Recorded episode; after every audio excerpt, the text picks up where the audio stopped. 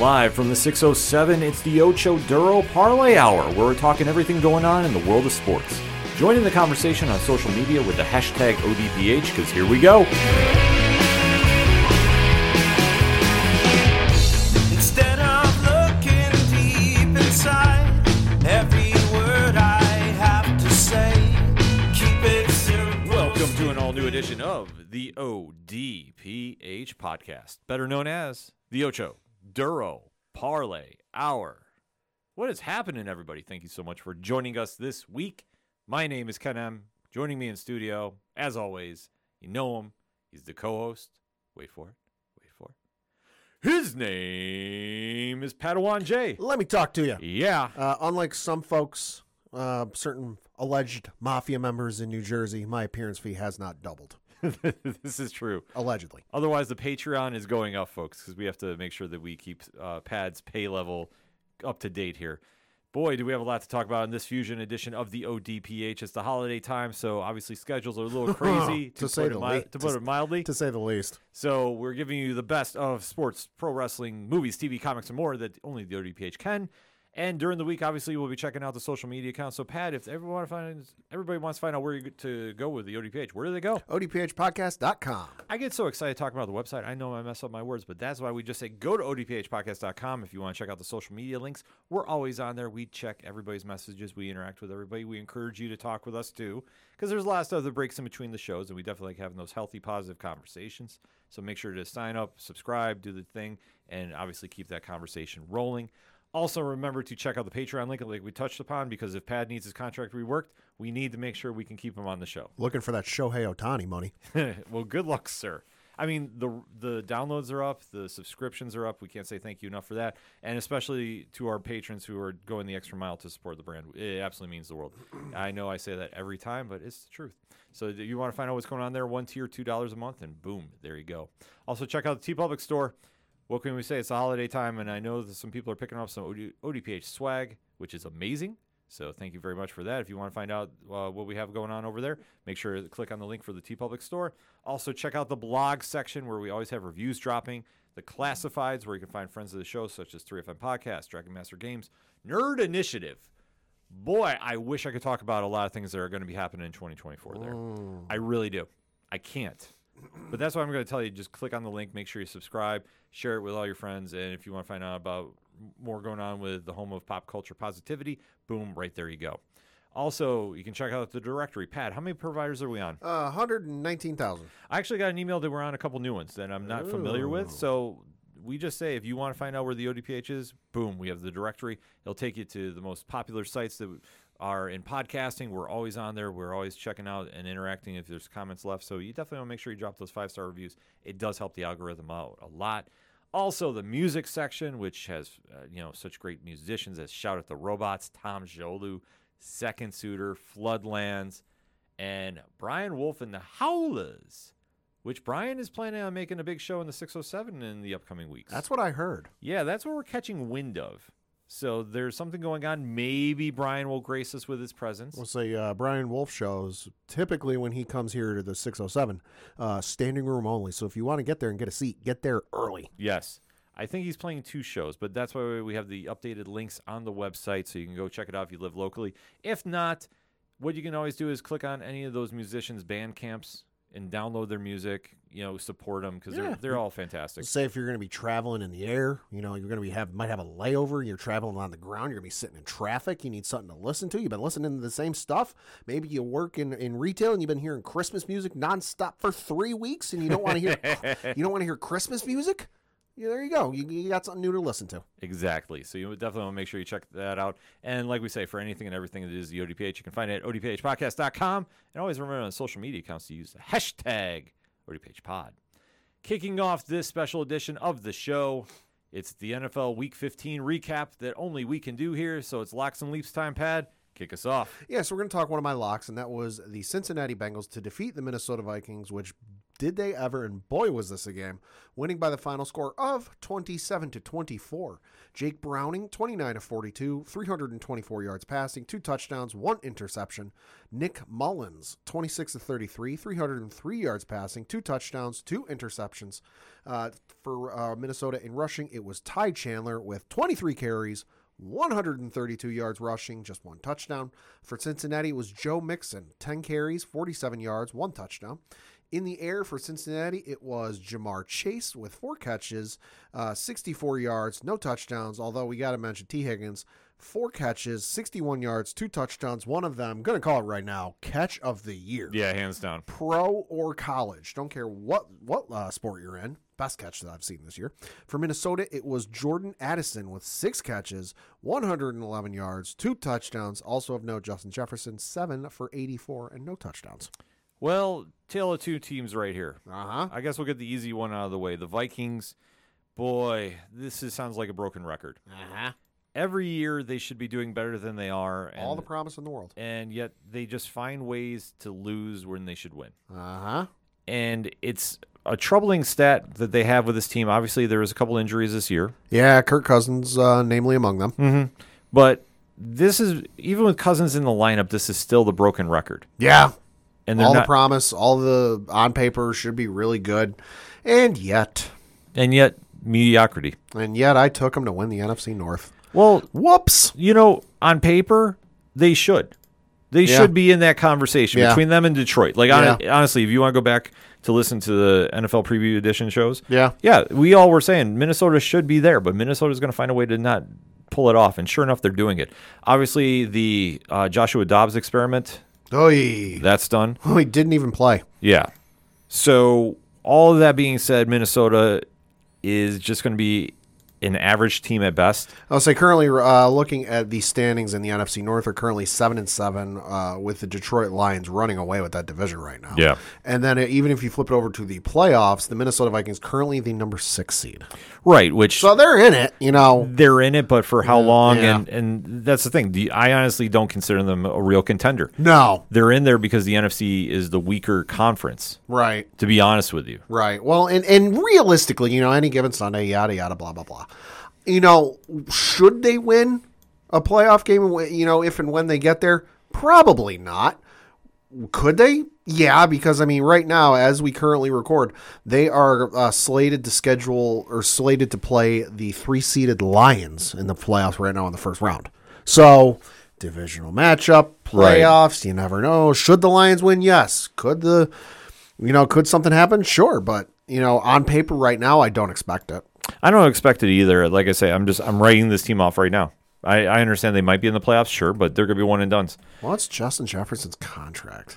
Because I'm curious, because, boy, you wonder how long he's going to be able to put up with this. Well, that's the argument that they're gonna really have to face because Ooh, coming up soon. it's coming up very soon. Coming up soon, he signed a four-year, thirteen point one million dollar contract.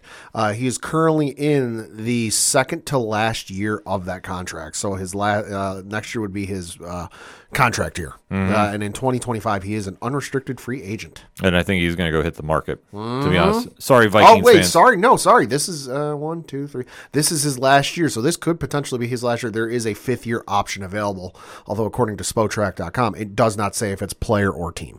Well, I think that Wait and see. he's going to wait and see. Obviously, coming off injuries, that's going to be one thing. But I think with his talent, he can go somewhere else. And I think if he does, the Vikings, Mm-hmm. a lot of teams who would, would take his services. the Vikings are going to be in real trouble because they don't have. They Uh-huh. don't. I mean, Addison is good, but he's not there yet. Hawkinson's not bad, but he's not Justin Jefferson. No, he's a great tight end, but Yeah, still, he's yeah. he's not going to do it. But the bigger story here is how could you cut me? how could you cut me? Oh boy. Jake Browning is emerging as this year's Matt Flynn. Could be. He's going to make a lot of money somewhere else next year, Probably. i- unless uh, you know he stays as a backup. He's making a very strong argument about what his worth is. Yeah, well, he, and he's on a one year contract for oh my god. This is criminal. Seven hundred and fifty thousand dollars. So this is i- if this is your audition tape uh, for other teams to even be a backup. You know, it's a it's a hell of an audition because he's played in what is this one, two, three, four, five, six games he's appeared in this season. Uh, he has 1,248 yards passing, which hey, that's not bad. Seven touchdowns, three interceptions, sacked 13 times. Although that's not on him, that's on the shitty offensive line that Minnesota has, uh, and a rating of 107.1. Yeah. So that's a hell that's a hell of a resume you got there. It's an amazing resume. And that's why I say he is the bigger story here. Yeah. That he is willing this team, and he's going to need a lot of luck, though, to keep them in that playoff contention. Uh huh. The biggest uh, issue that the Bengals now have is Jamar Chase, I believe, is out the year. Hey, that, that's entirely possible. Uh, let me pull Separated shoulder, if I heard correctly. that up. March, uh, yeah, I'll, pu- I'll pull it up. I'll pull up the Bengals injury report. But other than that, I mean, they played a gritty game. Higgins uh, really stepped up. Like I say, when you have the best wide receiver core in all the league, it does help. But with Jamar Chase being out, Uh, on- according to ESPN.com, as we currently record, he's listed as questionable, and it says, "quote Coach Zach Taylor said Chase shoulder won't take part in practice Tuesday." Charlie Goldsmith of the Cincinnati Enquirer reports.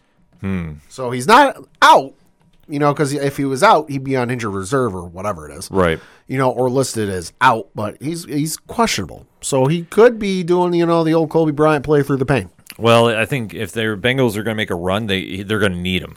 They're going to need him, and they're going to need some help because they are currently in the third place in the AFC North, behind right behind those Cleveland Browns, and uh, obviously the Baltimore Ravens running away with that division. Uh, and for the playoff uh, standings, the Cincinnati Bengals are currently the number six seed, so they'd be playing. Oh God, the Kansas City Chiefs. yeah, they would definitely need him in there. Uh, but if Browning can still pulls it, pull this off, I mean, that's the big factor that they're going to have to deal with. Can you imagine Browning if, if like everything stays where it is? Browning walks into Arrowhead and knocks off Kansas City. Holy cow! If he does that, I guarantee you, he's going to be the highest paid free agent next season because he's going to go somewhere. He'd be getting Matt Flynn money. Oh, seriously, that's why there's a name for ya. When I see him, that's why I think Matt Flynn. Yeah. He's playing. Well, and how many teams now? You know, you can look at the Jets. You can hell, you can look at both of these teams. You know, Minnesota, Cincinnati, and all the you know, even Indianapolis. You know, ha- had their starter go down and didn't have at least a viable backup. You know, lo- look at look at Car- uh, not Carolina, uh, Arizona. Yeah. You know, Arizona missed theirs the f- start of the season, which nothing against the guys who backed up Kyler Murray and started in his place the first, you know, five, six games of the regular season. But if you had a good quarterback like Jake Browning is showing he is, or hell, even Flacco was sitting on the on the couch for how long before he, he got called up by Cleveland? you know how many guys you know would it would it teams would it help to have that on your on your roster look at the jets the jets lost aaron rodgers after four plays into the regular season and didn't have a viable backup sorry is what it is when you look at those other two quarterbacks, Uh, Oh, absolutely, yeah. Mm. other two quarterbacks and now they're out they're elim- they're eliminated whereas if you'd have had maybe a Jake Browning or a Joe Flacco or somebody who listen, they're not going to get you to the promised land, but they're at least going to keep you in contention. Mm-hmm. Would have helped. Definitely would have helped. That's why I say he's going to go somewhere next season and make a ton of money. I wouldn't doubt.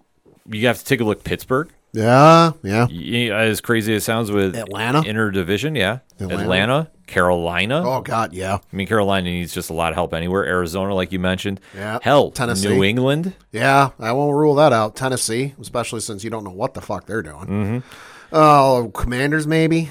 No, Commanders, I think are sold on on their guy. For That's now. true. He's leading the NFL in passing. Yeah, they're not gonna. They're gonna have to go get him weapons before they Yeah. they, they do anything there. Yeah. But that's the one thing with Browning that he's playing with such a chip on his shoulder. Like he's willing this team, and they're they're still producing at a high level. Yeah. Granted, this was a tough win overtime. Sure, anything could happen, but he's winning. Jake Browning connection to Marvin Harrison Jr. coming to a New England Patriots game near you. Could happen. I would love to see. I, I- listen. I, I don't care who the quarterback is. I would love to see Marvin Harrison Jr. I'm just saying anything is possible there. But Brown, Browning has stolen the spotlight here. All right, Kevin Garnett. Yeah. I mean, I I, I was even trying to give you some karma. Just Ah, trying to. okay, Just okay. trying. Anything is possible. You never know. This is true. But nevertheless, Cincinnati gritty win Yeah, and catch of the year. yeah catch of the year, and they just have to maintain this pace because obviously other teams are making some moves as well. Yep. But We'll have to kind of see how the schedules play out to see where they're going to go. Yeah, so uh, for the Cincinnati Bengals, the final three weeks of the season, this upcoming Saturday uh, on NBC, 4.30 p.m., they are on the road playing the Pittsburgh Steelers. Then uh, week 17, which is Sunday, December 31st, so New Year's Eve, they, uh, they are on the road playing the Kansas City Chiefs. And then week uh, 18, which is Sunday, January 7th, they are at home against the Cleveland Browns. I can't tell you what time or where they're on because then you're going to find out if you haven't looked at the schedule. Every week 18 is to be determined. Yeah, because they're going to be making some moves. Yep. Uh, and then for the Minnesota Vikings, this upcoming Sunday uh, on Christmas Eve, they are at home against the Detroit Lions. Then on New Year's Eve, uh, they are at home against the Green Bay Packers. That'll be on Sunday Night Football. And then Week 18, they are at, or excuse me, on the road playing the Detroit Lions. Hmm. That that could be an interesting matchup, depending on if the Vikings are still in playoff Mm-hmm. talk. Hmm. Have to watch that, but like we say, Cincinnati kind of controls their own destiny, Uh-huh. much like their rivals in the AFC North. Yeah. Let's talk about them, shall we? Yeah, so the uh, the other game I looked at was the Cleveland Browns Chicago Bears, and you had the Cleveland Browns beat the Chicago Bears by the final score of twenty to seventeen. Joe Flacco twenty eight of forty four for three hundred and seventy four yards passing, two touchdowns, three interceptions.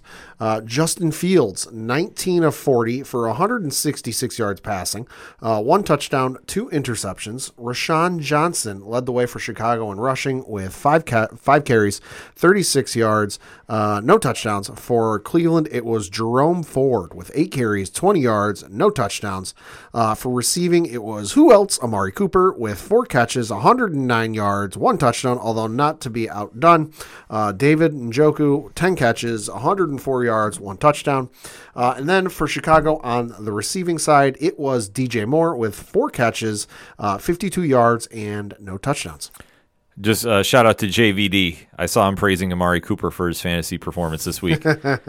and honestly, the Browns might be the luckiest team in football. I'd say so. Uh, and if you're curious how the Chicago Bears fans are feeling, uh, noted Chicago Bears fan Seth Rollins uh, from the WWE quote: "Signing off for the season. I hate football." Close quote. Well, you have to. Yeah. If you're a Bears fan, I'm I'm sorry. rough. I'm sorry. Like I, I we do know some Bears fans. Kyle Higgins from uh, Radiant Black. fan. Oh yeah, yeah. He's a big one. Uh, I don't bring up football to him because honestly, with this team, there was potential. Yeah. It is now dwindled away. We're hobbling to the end of the season, Yeah. and this game was a very winnable game for them. Uh huh. And yet they find ways to snatch defeat from the jaws of victory. Yep. And it doesn't even come down to that Hail Mary. No. The fact that you let the Browns put up 13 on you in the fourth quarter Yeah. said it all. Yeah. That you had a collapse late when you're Yeah. up, when you're up by 10. Yeah. Like that like that's the biggest problem you have. It was uh, seventeen to seven after the third quarter. So for where they're looking to go now, the Bears just need to think rebuild. they need to rebuild everything. Honestly, and I don't know who you who you're going to get in there as a head coach to do it. Oh, good lord. I mean, I know Jim Harbaugh's name has been thrown around, him leaving Michigan. yeah. I will say, if you want me to do a lock and a leap, that is a leap, but I would say that's a very, very high leap. Yeah, like I it- could it- see it happening. I man, I don't know because the thing I, I I keep hearing the same name too, but then the other thing I hear is there's somebody in the front office who was with the Big 10 and and they weren't exactly fans of each other, so there would have to be a proverbial burying of the hatchet, you know, if that were to happen. Which hey, weirder shit's happened. CM Punk and Triple H. Yeah, CM Punk, Triple H, you know, uh, Bret Hart, and uh, Shawn Michaels, Mm-hmm. to name a few. But yeah, I don't, I don't know who. Knowing the Bears, and listen, the Bears fans, I'm sorry, knowing the Bears, it should be somebody high profile, or at least like, oh shit, like that's actually a good signing for them, you know, a good pickup for them. It might take a couple of years, but it's a good. It, it won't be. It, it'll be like some coordinator from a team where you're like, really them? Why? No, I agree with you. They need to go out and get somebody in there to really establish a culture of winning. Yeah, I don't know who you go get to be honest with you, because the Mm-hmm. only the only hot coach names that I hear is Harbaugh if he leaves Michigan. right. Whatever the drama, if you want to believe it, with Belichick, Don't buy that for one guy. Right. and then Bettamy from Washington as the Uh. OC. But I think that he is the heir apparent to take over because I think unfortunately Ron Rivera is gone at the end of the Watch season. it be McDaniels.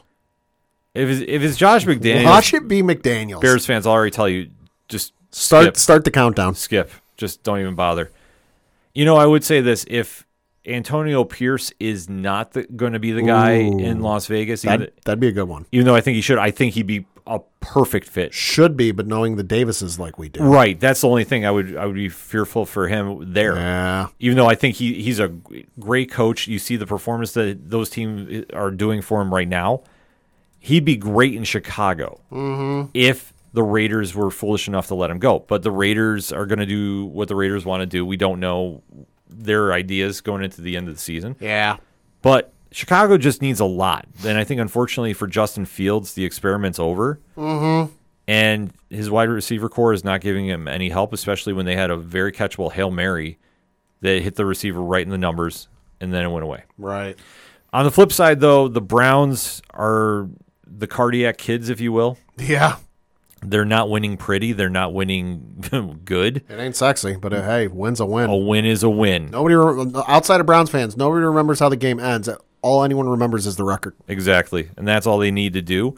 I will say this I think they are for real because of their defense. They they got a real good defense. Yeah. Other than that, their offense does not scare me one bit. No, God no. Like and Joku's good and and listen, as a Amari Cooper fantasy owner once upon a time in the last couple of years, he's good and he'll show up for a couple of games, but then he'll disappear like he got lost on his way to the stadium for multiple games. Yeah. So, and, and realistically, that's why this game kind of surprised me is because the way it went is because, listen, Cleveland's receivers aren't studs. You know, you got Cooper, you got Njoku, but after that, it's a well, who have you got? And and while yes, I realize the Bears secondary isn't exactly you know the Chicago '85 Bears defense.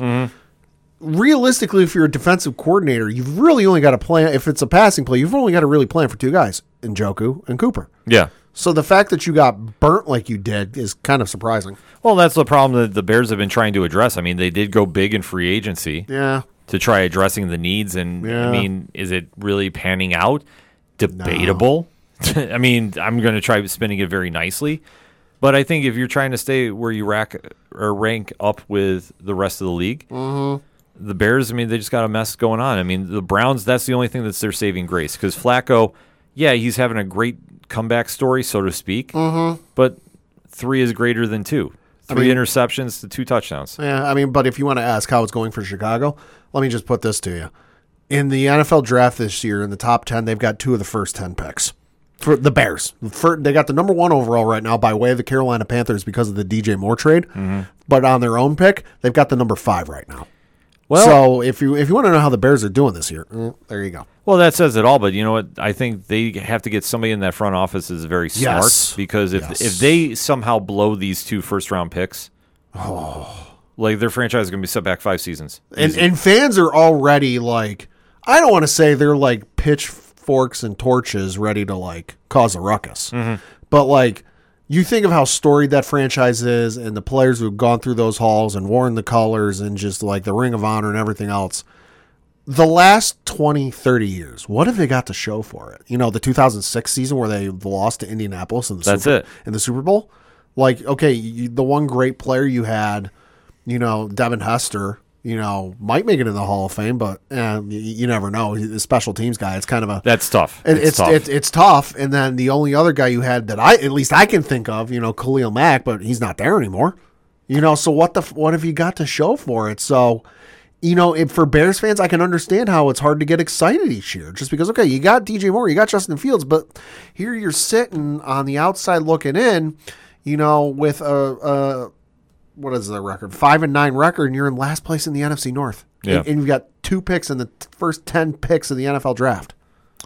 it's a tough. s- It's a, it's uh going to be a long road ahead of them. Yeah, Easy way to say it, but Yeah. they're going to be on the outside, wa- obviously watching in. The Browns control their own destiny. I mean, that's Yeah. that's the that's the big takeaway here. yep. That the Browns, as many injuries as they've had, as much controversy as they've had this season, Oh, they're still in contention. They control their own fate. And then looking at their schedule, I think it's favorable for them to make moves. to- I'd say so. But anything could happen on a Sunday. Uh, so uh, for the Browns, their last three games of the season on Christmas Eve, they are on the road playing the Houston Texans.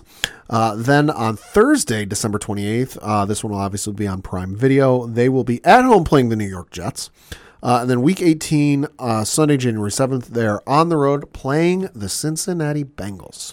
That last game is going to be real telling. Uh huh. I think that is going to eliminate one of those two teams from the playoffs. Probably. Uh, and for the Chicago Bears, uh, on Christmas Eve, they are at home against the Arizona Cardinals. Arizona coming to Chicago on Christmas Eve. Oy, have fun with that one. Yeah. Uh, gonna be cold. Uh, then on New Year's Eve, they're at home against the uh, Atlanta Falcons. So Atlanta, have fun freezing your ass off. Yeah. Uh, and then Sunday, January seventh, they are on the road playing the Green Bay Packers. Boy, did that not pan out like the schedulers thought it would. Oh, exactly. I think they're expecting a lot more drama to be had there, but unfortunately, not so much. Much like the Sunday night game we had this week. Yeah. In prime time, which I'm sorry, I, I will make a bold statement. I do know we have certain folks in Jacksonville that listen to us. Yeah, we do. Your team is not ready for prime time. Nope. I'm sorry. Let's let's let's not kid around about this. They ain't gonna get another Sunday night game for how long was it? Fifteen years? Yup. and Not gonna it- get another one for another fifteen years. unless a miracle run happens and you're at the stage 14 and 0, it's not going down. If they're fourteen and zero, something has seriously like gone topsy turvy. Well, let's talk about this game because, ooh, Yeah. So the Baltimore Ravens beat the Jacksonville Jaguars 23 to 7. Uh, Lamar Jackson 14 to 24, 171 yards passing, one touchdown, one interception. Trevor Lawrence 25 of 43 for 264 yards passing, one touchdown, no interceptions. Trevor Lawrence also led Jacksonville in rushing with 4 carries, 41 yards, no touchdowns. Uh, surprise, surprise, Lamar Jackson led Baltimore in rushing with 12 carries, 97 yards, no touchdowns. Uh, for receiving, it was Isaiah Likely uh, with five catches, 70 yards, one touchdown. And for Jacksonville, it was Jamal Agnew with two catches, 70 yards, and one touchdown. like I said, ugh. Yeah, I would say ball Jacksonville not scoring till the third. Hmm, less than ideal. yeah, this was not a fun game to say the least for primetime. Yeah. Baltimore proved why they're the best in the league, arguably, at least in the AFC. Also, if I'm not mistaken, let me look. They also uh, they got the X next to their name. Yes, they did clinch a playoff berth with this win. Mm, and this was a game they knew they had to pull out. Jacksonville has potential, Mm-hmm. but I fear we've been saying that for a couple seasons now. Yeah. obviously if you're playing the AFC South, the South is a wide open division. Mm-hmm. Nobody is really scaring anybody there. No, God no. Houston has been the surprise of the year. But then you've got the issue with C.J. Stroud. Right. So if Stroud's not there, Houston's coming back to earth really quick. Uh Tennessee is huh. just trying to finish to the end of the season. They're just trying to make it there without losing any more quarterbacks. They're failing right now. And then we have Indianapolis, Yeah. which let's face it, um, the most boring team in football is there. Yeah. Yeah. So Jacksonville has all the potential in the world to do this with what Doug Peterson's been doing there, Uh huh. but they just can't get the job done.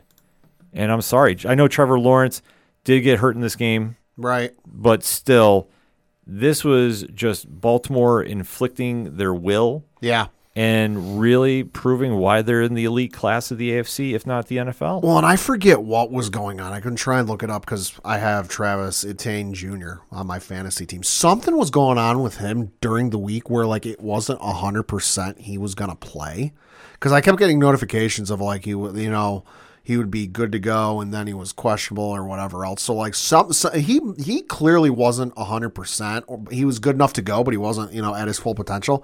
He only had ten carries and thirty one yards Yeah. you know, which very low for him typically, you know, when you look at a game. So, you know, clearly Baltimore figured out fairly early, all right, we don't have to worry about Etain junior on the ground. So they're, pro- you know, are you really that scared at uh, Ernst Johnson, you know, or Tank Bigsby?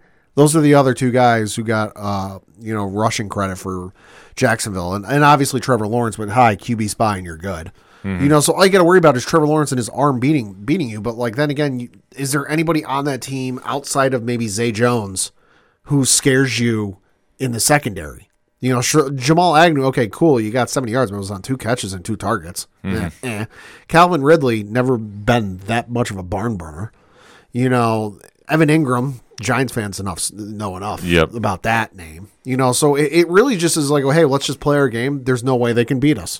Well, there was the $96 million man, but I don't see him even catching the the game. He is not even on the list of receivers. Yeah. I don't know if he's hurt. Uh, I think he might be. He might be. So I think he- I think he's got a what is that? What it is? I think he's got a something with his ribs or his or his chest, Okay. something like that. All right. Well, then, like I said, we'll excuse that because I mean, if they had the full lineup in there, it might have been you know somewhat improved, Right. somewhat. But this is what Baltimore does. They don't do anything flashy. They just go out and grind wins. Oh yeah, he's uh, Christian Kirk's on IR Oh, he is. He's out because there. of his groin. oh, Something happened with the groin. Yikes. fair enough. Uh, speedy, healthy wishes to you, sir. Yeah. But we go right back to Baltimore here. And this is the story of them looking really fine tuned, well running machine Uh huh. of football here. Because, like I say, they are going and, impl- and implementing their will. They're playing very smash mouth style football. It's not flashy. They're winning the games they should. This is a Yeah. contender, and they, they definitely It's like a division leader. yeah, they definitely want to make sure that they're not slipping up anywhere where Miami or anybody else could leapfrog them to get number Right. home field advantage. Right. Baltimore's going to need that if they're going to make a run in the playoffs.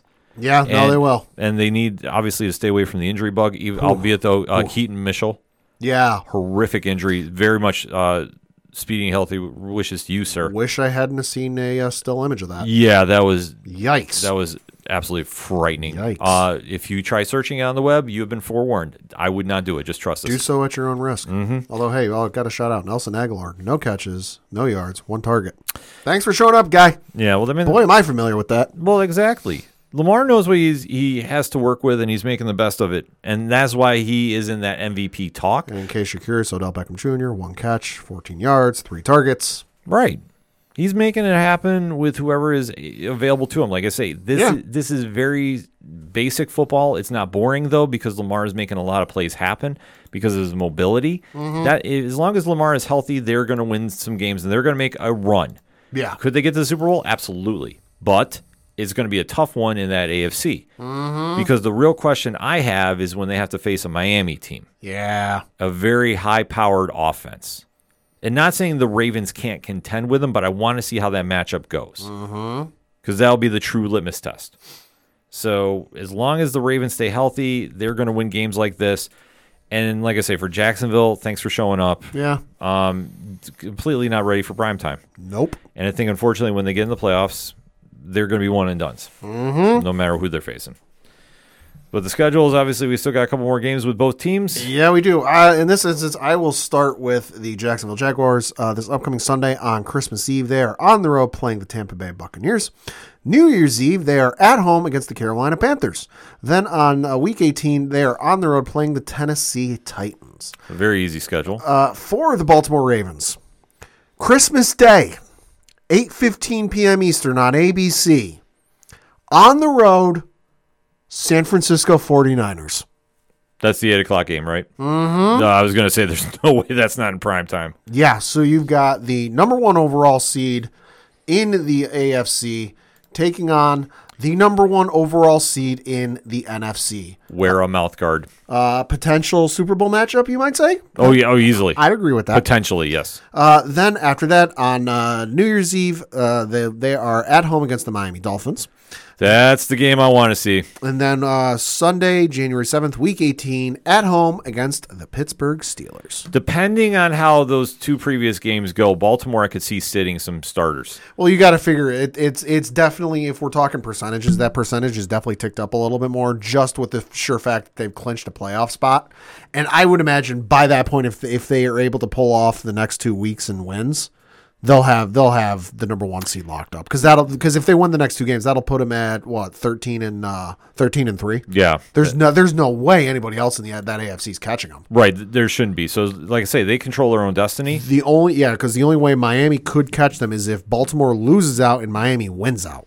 Because if Miami wins out, that puts them at thir- uh, what is it? What would it be? Uh, 12 and 4, 13 and 4, something like that. Mm-hmm. And that'd put Baltimore at, el- and if Baltimore loses out, that'd put uh, them at like 11 and 6. As long as Kansas City doesn't get there. Uh, Kansas City's. I just want to point out one thing. We'll talk Kansas City in, in a minute, but I just find it hysterical that the same week you and a lot of people are were moaning and groaning, we're going to see Kelsey Bowl too. They both went in the shitter for three weeks. Yeah. Just I just think that's funny. Well, uh, you know what? I I'm just saying we put that karma out in the world. Nothing against the the Kansas City fan base, but I'm just saying if Kansas City has to go on the road I just want to see him go on the road. Yeah, th- Period. that, that's what I want to see. Mahomes has never done it in his career. Uh huh. That's all Super I want to Bowls see. don't count. Super Bowls don't count. Yeah, because I don't know if I'll have the same success as one Baker Mayfield did. Hey, Going to the cold tundra of Lambeau Field Mm-hmm. and putting on a record performance as my leap. Thank you, good sir. Let's talk about it. Yeah, so the Tampa Bay Buccaneers finished with a final score of 34 to 20. Baker Mayfield, 22 of 28, 381 yards passing, four touchdowns, no interceptions, quarterback rating of 158.3.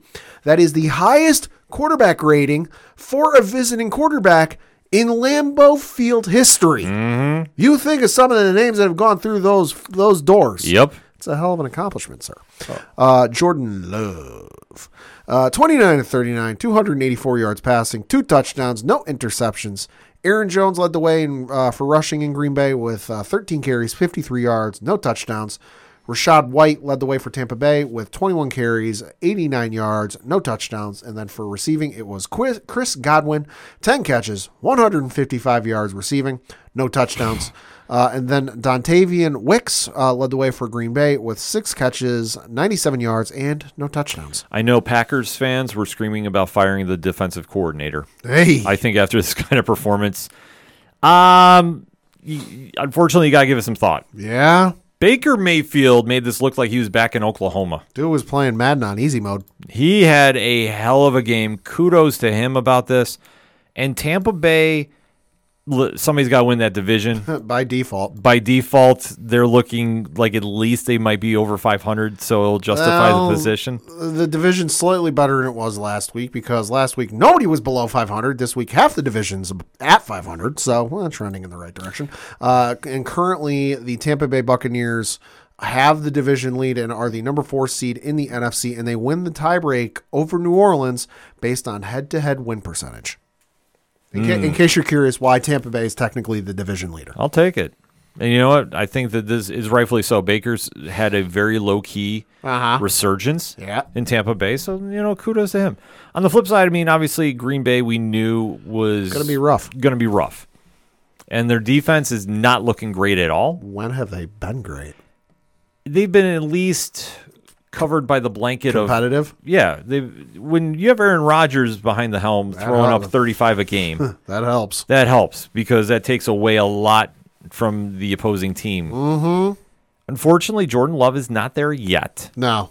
He's played very well, Plays a similar style. plays a very similar style, and he plays well. Yes. He's not on that level yet, No. and he needs some help around him. Now, granted, this is Green Bay. Unfortunately, that doesn't usually happen. They go through the draft. Like, it's not a shot. It's just being, it's just being honest. So that being said, he's going to have to do a lot of work um, in, over the next couple of years. Yeah.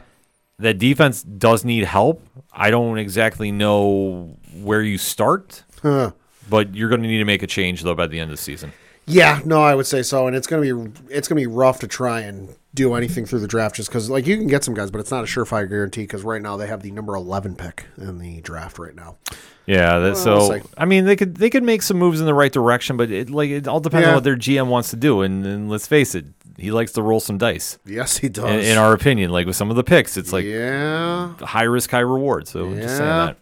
Uh, so looking at these two teams' schedule for the remainder of the regular season, uh, on Christmas Eve, uh, the Tampa Bay Buccaneers are at home against the Jacksonville Jaguars. Uh, New Year's Eve, they are at home against the New Orleans Saints. Then Week 18 on the road playing the Carolina Panthers. So they'll get at least probably two wins. I would say two. Two. That's fair. Uh, and then for the Green Bay Packers, this upcoming Sunday, Christmas Eve, they're on the road playing the Carolina Panthers. New Year's Eve, they are on the road playing the Minnesota Vikings Sunday Night Football, as I mentioned before. Well, wait to see. yeah, that could get flexed. yeah. Uh, and then week 18, they are uh, at home against the Chicago Bears.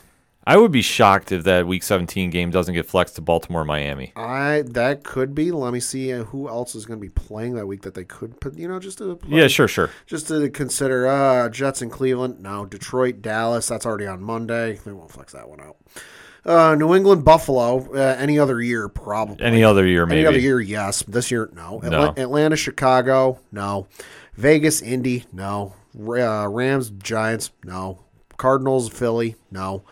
Oh, Saints, Bucks, no. Niners, Wa- Commanders, no. Panthers, Jacksonville, uh, Dolphins, Baltimore. That's uh, like you said. That's the one consideration. Ten- Yeah. Tennessee, Houston, no. Pittsburgh, Seattle. Any other year, probably. Uh, Chargers, Broncos, no. Cincinnati, Cl- Cincinnati, KC. Again, any other year. Guar- yeah. Any other? Well, if if if Burrow was playing, If, yes. If Burrow, no, if Burrow was playing, yeah, that'd be a that'd be a lock. But I will say this: if Browning wins next week, I mean, Yeah, I I mean, mean, depending on how, how far in if- advance I got to say they're if we're flexing. if we're talking percentages right now, yeah, yeah. it's it's 51-49 in favor of Baltimore Miami getting flexed. Oh, yeah, well, the Baltimore Miami is the better game. That Yeah. head and shoulders, it's the better game. Yeah. I just don't know if they'll do it for TV rights and such. But I'm just saying, Yeah, like could in be. comparison, Could be. I think that that'd be the smarter play to go for Sunday night. Just Yeah. saying. Yeah. Uh, and then we got to go around the rest of the league and uh, wrap up this week in the NFL. Uh, looking at the Thursday game, Christ Almighty! Sorry, Chargers fans, y'all got your ass kicked again this season, losing by the final score of sixty-three to twenty-one. Well, where do we want to start here? Uh, this did result in the Chargers head coach getting fired. offensive coordinator. No, the defensive coordinator got fired. Mm-hmm. The GM got fired. Everybody got fired. Yeah. Um, I do know that one listener wants to know about the stats. So Austin Elk- Eckler, uh, five carries, nine yards, and he also had four catches for 29 yards. That's not good. No, it's not, especially without Justin Herbert in the lineup. But it really wouldn't have mattered. Uh huh. This was just absolutely brutal. No matter how you want to to define it, however you want to say it. I mean, listen, it was a good game from New England Patriots West. Jacoby Myers, one passing touchdown. Brandon Bolden, one rushing touchdown. Jacoby Myers, one receiving touchdown.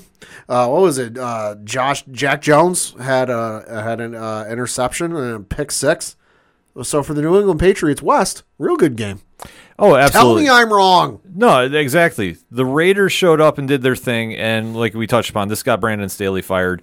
Obviously, this was the move they had to do. Dude should have been fired at halftime. Oh, okay. it was it was forty two to nothing at halftime. And like I say, you can try making an argument. Well, Justin Herbert didn't play. It doesn't matter. It doesn't matter. You do- you don't get your ass whooped like you don't get your ass whooped like that and keep your job. First and foremost, if you're a new listener to the show, thank you very much for checking us out. One thing that has been a staple since we have started doing this over the past six years, Before that, we started this. even before, the Chargers are the most inconsistent team in football. uh huh. And they have so much talent on both sides of the ball. They should be basically the Kansas City Chiefs. Even from the Philip Rivers days, Mhm. Oh, absolutely. where they had Antonio Gates and Ladainian Tomlinson and Philip Rivers and everybody else on that offense. everybody on that offense and that defense too was lights out pun Uh intended huh. the fact that the chargers have never been able to figure it out is a travesty Yep. and staley coming in was supposed to be the end all be all to fix it and he was clearly not Uh huh. and granted they've had some injuries but nothing that really was knocking them out of contention I say, let's not forget there was the I remember very vividly the one playoff game the Patriots had against the Chargers, where I believe it was in the second round of the playoffs because Patriots had a bye in the first round, yeah the second round the divisional round. Every pundit on TV is going, "Oh, this is the Chargers' year. Go Chargers! Oh, Chargers, Chargers!" 41-28 Patriots. yeah Not- And it's not the first time. I remember another year. This is bef- this was in like the 2000s, where it was Philip Rivers and company, where everyone was going, "Oh, Chargers, Chargers, Chargers." Didn't do shit then. No, it didn't do anything. And that, like I say, this is the well. They also couldn't stop a screen pass. yeah, there was that too. let's let's talk about that some other time. But this goes back to the Chargers are just always going to be in that same. Le- they're literally the Minnesota Vikings of the East Yes, or the West, I should say. that's a very good comparison. Honestly, but this has been something that they've done for over ten years. Yep. Excuse me, easily, like Yeah. easily, this is the problem they're going to be, and they're and this is going to be the situation depending on who they get as their head coach next season. Oh yeah. Because they're going to need to get somebody in there. I just don't know who it's going to be. It's not going to be Belichick. I mean, honestly, honestly, even if he goes there, I Well- don't. He's not gonna be the guy to fix it. Listen, that report that came out, they're like, "Oh, Belichick's on the on the outs," and that, yeah, that came off a dude in New England in in uh, Boston who was no sources, no insider telling him anything. That was him going off the interview Pat McAfee did with Robert Kraft on College Game Day. Uh, a lot of allegedly's there, Uh huh. so we'll just leave it at that. Allegedly, allegedly, allegedly. He ain't going nowhere. Well, like I say, we'll worry about that in the off season and, and see what actually transpires. But for the for the Chargers, I mean, there's nothing nice to say about this. Uh, it's a rebuilding time. Enjoy the off season. Yep. Next up, Uh, then you had the uh, Indianapolis Colts beat the Pittsburgh Steelers thirty to thirteen. well, Gardner Minshew had a, a great game. Um, Learn how to throw a, tou- a pass though, dude. Well, you know that's going to be the the problem that they have. The without Jonathan Taylor in the lineup, they're very very One tou- dimensional. yeah, to put it mildly. I'm, Yeah. I'm trying to find a better word to say, but honestly, that's the truth. And the Steelers, let's face it, they are a a fading They're a hot mess. yeah, they're a fading ship right now. They're going to just sink right into the bottom of the NFL ocean, so to speak. Currently seven and seven. Yeah, but you know if they're they're going to be the ones if, if they're still in the playoff talk, they're out. They're they're done. Yeah. Sorry, just putting it mildly. No, it is what it is. Uh, then on the uh, last of the Saturday games, you had the Detroit Lions beat the uh, Denver Broncos forty-two to seventeen. Let's ride. Jared Goff, five touchdowns, 278 yards. Gibbs, 100 yards rushing on 11 carries with one touchdown. Fuck. I mean, I thought the Broncos were supposed to be the resurging team, and we're going to the playoffs. Oh, Snap back to reality. Oh, Yep. Oh, there went gravity. yep, exactly. Uh, this was all Detroit. This is why Detroit is ten and four. When their Uh-huh. offense is clicking, they're downright scary. Yep. And this is uh, this also brings up shades of Aaron Rodgers in Green Bay. Yeah. You put up this many points, your defense can be, eh, Yeah. and you you know what, you look like a rock star. So you know, what, Yeah. kudos to them. Uh, you had the Houston Texans defeat the Tennessee Titans 19 to 16 in overtime. And also, who was the quarterback of the Texans for this? Case Keenum, the Exactly. Minneapolis Miracle. Right? That was him? yes. Okay. So this wasn't even C.J. Stroud. Nope. Uh, didn't even. I don't. I don't remember what it was, but I know he didn't travel with the team. Uh, I believe concussion protocol, Oh, that's what it was. Right. if, if I'm not mistaken. Yes. Uh, but either way, Texans, they're winning without him. This, what can you say? It's a great win for them. Tennessee fading fast. Uh, they need to do some retooling in the offseason. I think there'll be a change of the head coach position as well. Probably.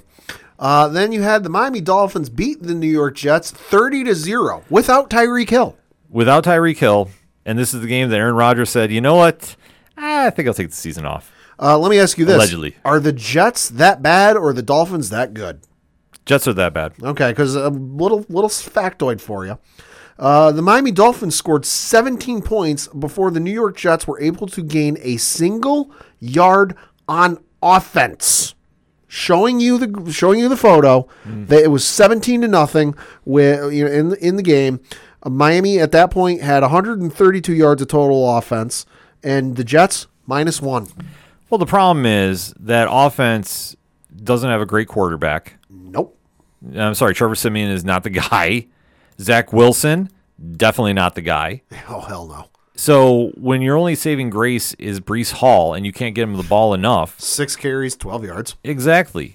Like this whole team went all in on Aaron Rodgers and unfortunately crapped out. It's and not. I'm and I'm sorry, even without Aaron Rodgers, they're they're the Green Bay Packers of the AFC. yeah.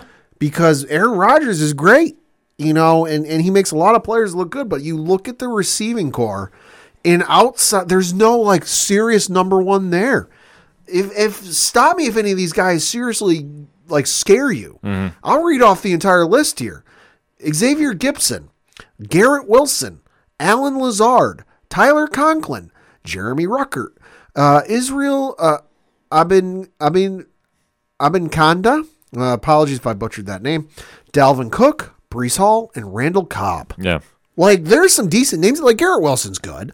He's Alan- good, but- Alan Lazard's not bad. Yeah. You know, and Randall Cobb is a shell of his former self. I don't know why they're keeping him around other than a you know a, a contract. Mm-hmm. But but seriously, there's no number one receiver on that team. There's not even a number two. Yeah. There's nothing. Garrett Wilson's at best a three.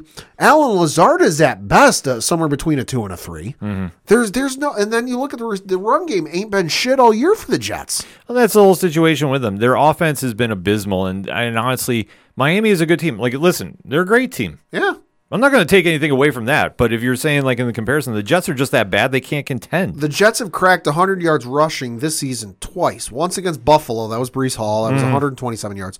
The other time was against Denver in Week Five, where that was 177 yards. yeah, Every other, the next closest one after that is, and I'm just running. These are just the high rushers, which obviously would be the number one. The next closest one was against Kansas City Week Four, where it was 56. yeah. That's a drop off. It's a complete drop off. So I mean, that's the situation that they have, and they're not going to get better. They're unfortunately, I think Salah is gone next season. Um, I think the OC. Well, no, the, The OC, OC has to go. the OC's got to go. That might piss Rogers off. Well, but at is this, what it I'm is. sorry. At this stage, you got this is where you have the inmate run the asylum. OC's got to go. DC's got to go. I can see keeping Salah, but on a real short leash. Well, that's the only problem that you're going to have to really have a short thread. Because Salah, I can understand keeping because let's face it, he's never had a decent quarterback his entire tenure with the, Oh, Jet- sure. with the Jets. And the instant he got a really good quarterback, a great quarterback, and when you look at the class that's currently in the NFL, Mm-hmm. he lost him in the blink of an eye. So I can see keeping Salah around for next year, but on a real short leash with with like the potential of like, hey, listen, if this is a repeat of last year, you're gone. Well, I think the only problem that you have is if you keep him. It already looks like he's lost the locker room. Oh, I agree 100% there. So I don't know if you want to even take that risk. right, As bad as it sounds, and listen, I'm not. I'm not saying I want to see anybody lose their job. right. But in this circumstance, he's lost the locker room. Yeah. The fact that he, d- and I understand why he did what he did Oh, I do too. because he had to defend Zach Wilson. yeah. But you can't do that when your locker room is that volatile that they're expressing themselves all over the place. Yeah. And it's a bad look from whatever vantage you are s- watching them on. Like it's it's it's you don't need to go full Belichick or No. e- or even like a full Tomlinson. And and just- Tomlin, you mean? uh, yeah, sorry, Tomlin. But like you can't exactly be buddy buddies with the guy. Well, there's the problem. That and how he did, he was trying to defend his quarterback to give him some confidence. Sure, but at at, Which is fine. at some stage though you you just you have to say no comment and keep Yeah. it moving but it's new york you're not going to have that luxury no. and unfortunately this is a situation he knew coming in this is what's going to haunt him that unfortunately he like i said i think they have to move him i just don't know who you put in there in, Right. this, in this position Right. and you kind of go from there because if, if you're going to have rogers come back Cuz he said today on Pat McAfee show he's not coming back this year. right i said he's done but it also depends on what they do in the off seasons but the Get a owners halfway decent backup. Well, the owners just have to do what's best, what's for the best interest of the team. They can't worry about Rodgers and if he's not coming back. Yeah. At this situation, they'll have a decent enough draft pick. They can go get a quarterback if they want. Yeah. So if I'm the Jets, that's what I'm focusing on. And if I piss off Rodgers, so be it. I'm not worried about him. I- No, you no. can't because You you, know can't. what? You mortgaged your entire team on him playing this year. Injuries happen. Unfortunately, he crapped out. Is what is. Yeah. But if you want to try rolling the dice again next year, then you do it. Hey, good. But then if it, but Go the- give it a shot. You're also having another 42 year old coming back from a major knee injury. Yeah. Yeah. Like, like I'm sorry, it just it it speaks for Well, the- itself. the, the Achilles, not the knee. what same thing though. I mean, Yeah. leg injury bad Yeah. at A- his a- a- age. a- an integral part of playing quarterback. exactly. So if you want to take that shot, roll the dice. But I'm telling you right now, I just I would uh, just go all in and rebuild. Yeah, no, I agree. Ship him off to Minnesota. uh, you had the New Orleans Saints beat the New York Giants twenty-four to six. Ooh, Tommy DeVito come back to earth. Hey, Yeah, this was not a good game. Uh, any which way, shape, someone's or going to form, be sleeping with the fishes. uh, so to speak. Someone's Uh, going to get uh, someone's going to get some uh, concrete shoes. Yeah, this was not exactly the uh, fair, fairy tale story. About the only highlight of this game for Giants fans was DeVito's agent's suit, Yep, that is the only thing that you can really brag about with this. Uh, or or was that the Notre Dame uh, Irish mascot? I, Co- I Coach, can't tell. Coach Duffy needs to declare this on, on Twitter or X or whatever you want to define it as these days. No, this is all Saints. Nothing really right home about. Giants Yeah. are bad. Saints are a little better, and it showed. Uh, then you had the Carolina Panthers beat the Atlanta Falcons nine to seven. If you had tickets this game, why? Uh, they were going for forty-five cents apiece. I still, um, I, I don't even want to spend time on this. The score speaks for itself. Yep. Uh, who is Atlanta? What is Atlanta? Atlanta's six and eight. Ugh. That's that's that's what Atlanta is. Uh, listen, Carolina, just need you to win a couple more. I'd love that number one overall pick. Yeah. Just saying. Uh, you had the LA Rams beat the Washington Commanders 28 to 20. Bum bum bum bum boom. Uh, Matthew Stafford looked great. Yeah. Uh, like I say, solid, 258 and 2. yeah, solid win for the Rams. I mean, Well, uh, Williams 152 and 1 on the ground. yeah. Uh, I mean, the Rams could be low key scary. Well, if they were in any contention. Yeah, I mean that's the whole thing. Like They're in uh, the seventh seed right now. You're right. They're in the seventh, so depending on who they get that first round, maybe. But I'm not expecting them to run. Right. They, they just they don't have enough talent. they get the Cowboys if they make it in today. we will talk about the Cowboys in just a little bit. Uh, then you had the San Francisco 49ers beat the Arizona Cardinals 45 to 29. With this win, the uh, San Francisco 49ers did win the NFC West division. Best team in football does what best team in football does. Uh-huh. Enough said. Uh, then we obviously mentioned the Sunday night game, uh, and then the Monday night game was the Seattle Seahawks defeating the Philadelphia Eagles 20 to 17. Shout out to Drew Lock, Who the hell needs to know who their starting quarterback is up until game time? Not the not the Seahawks. Gritty performance, all heart. Listen, loved what he did at the end there. Uh, this was not a pretty game by any stretch of the imagination. God no. but Locke made it happen. The Seahawks played really well. Jalen Hurts did not have a great game by any stretch. Um, I don't know if he was still dealing with his illness, Probably. but this is a game that obviously a lot of people are questioning Philly moving forward. I just say this is proving that the Seattle is low key a better team than people are giving them credit for, Uh huh. and that's kind of all that really needs to be said about that. I'll say for Jalen, I think Jalen Hurts was still dealing with you know his flu sickness, whatever it was. Yeah, he didn't look right. because I've got him on fantasy, and he didn't switch from questionable to health to healthy on fantasy until after like six thirty Eastern. Yeah, he just he just didn't look healthy. No, he didn't. Uh, and then obviously we got to talk our two games uh, for the Patriots and the Bills. We'll start with the Bills, uh, where they defeated those Dallas Cowboys thirty-one to ten. Okay. This proves that you cannot take a week off after a big win in the NFL. This is true. This is what Dallas did. Dallas was still feeling themselves after beating Philly. They thought they were going to come in and just be able to turn it on like a switch. They didn't put any effort into this. They played with no heart. No, The Bills are literally getting fired up, motivated, however you want to define it, because they got rid of their offensive coordinator. Josh Allen's playing with more confidence. yeah, The defense is the bigger story. uh huh, The defense stepped up with all the injuries they had. They got very physical with the Cowboys early, and Dak had no answer for it. right, And this is the the biggest telling point of the game that they got punched in the mouth and they had no response because Dallas was coasting off the the big win last week. uh huh, And when you let the Bills jump to that big of a lead, they weren't going to have a collapse in the Uh-huh. second half. And you can argue about some of the officiating. The officiating was bad on both sides. yeah, Sorry, it was uh, it was bad on both. yeah, But this is where Josh Allen played smart. He let the game come to him. But when the Bills' running game is looking like that of the Pittsburgh Steelers of, Yeah. of yesteryear, yeah. Dallas, you have a problem. Might be the most rushing yards Buffalo's had in like the last three years. Oh, easily. Well, I think the telling sign was the first touchdown. Yeah, where you shoved Murray how many are 11 yards pretty much something like that. Yeah, right into the goal line like you had no answer and Deion Dawkins literally took down one of your defensemen the entire way yeah, that like I'm sorry when you're getting bullied around like that and you don't fight back it's it's an easy win for Buffalo You you know what happened? They hit a motherfucker in the mouth, yeah and then then they hit him again, and again, and again. I, I And love again. yeah I love I love the facts the Bills didn't let up Hey, uh, D- hey, uh, Demarcus Lawrence, how'd that work out for you? yeah Just saying. exactly Just saying. So Dallas, I mean, this is a very bad loss for you. Um, Yeah.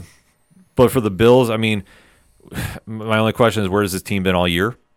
Yeah, too little, too late, possibly. Mm, Well, like I say, I think they're currently at the 11th seed for the playoffs. Something like that. Yeah. So they do have a slim chance to sneak in, depending on how the AFC North does.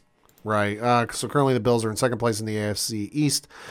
Record of eight and six, and looking at the playoff standings, they are currently the number nine seed. Oh, so they bumped Uh, up to nine. Yeah, they uh, they're behind Houston at the eight, who has the similar record. Houston wins the tiebreaker over Buffalo based on best win percentage in conference games.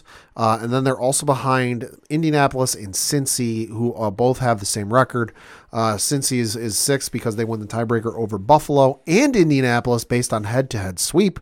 Division tiebreak was initially used to eliminate Houston. Indianapolis wins the tiebreak over Houston based on best on head to head win percentage. Yeah. So I mean, the Bills need some luck to get in. They need a lot of help. They do need a lot of help. I'm not saying they're going to punch their way in. I know that it's kind of been like the uh, hot pick this week. Right. Everybody's now back on the Bills bandwagon Right. after jumping off and the sky was falling.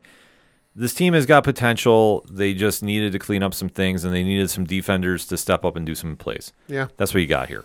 Dallas took them too lightly. Let's say when they're all much. dancing dancing around at the pre- in the pregame show, you knew there was going to be a long game. Yeah. So good luck to bounce back because obviously you got uh, a tough schedule ahead of you Yeah. for Dallas. Yeah. Dallas has not got the easiest of schedules. I believe they've got, I had it up here. I'm just, Well, Oh, they got Miami. yeah, they got, they got Miami. I know the commanders are in there as well.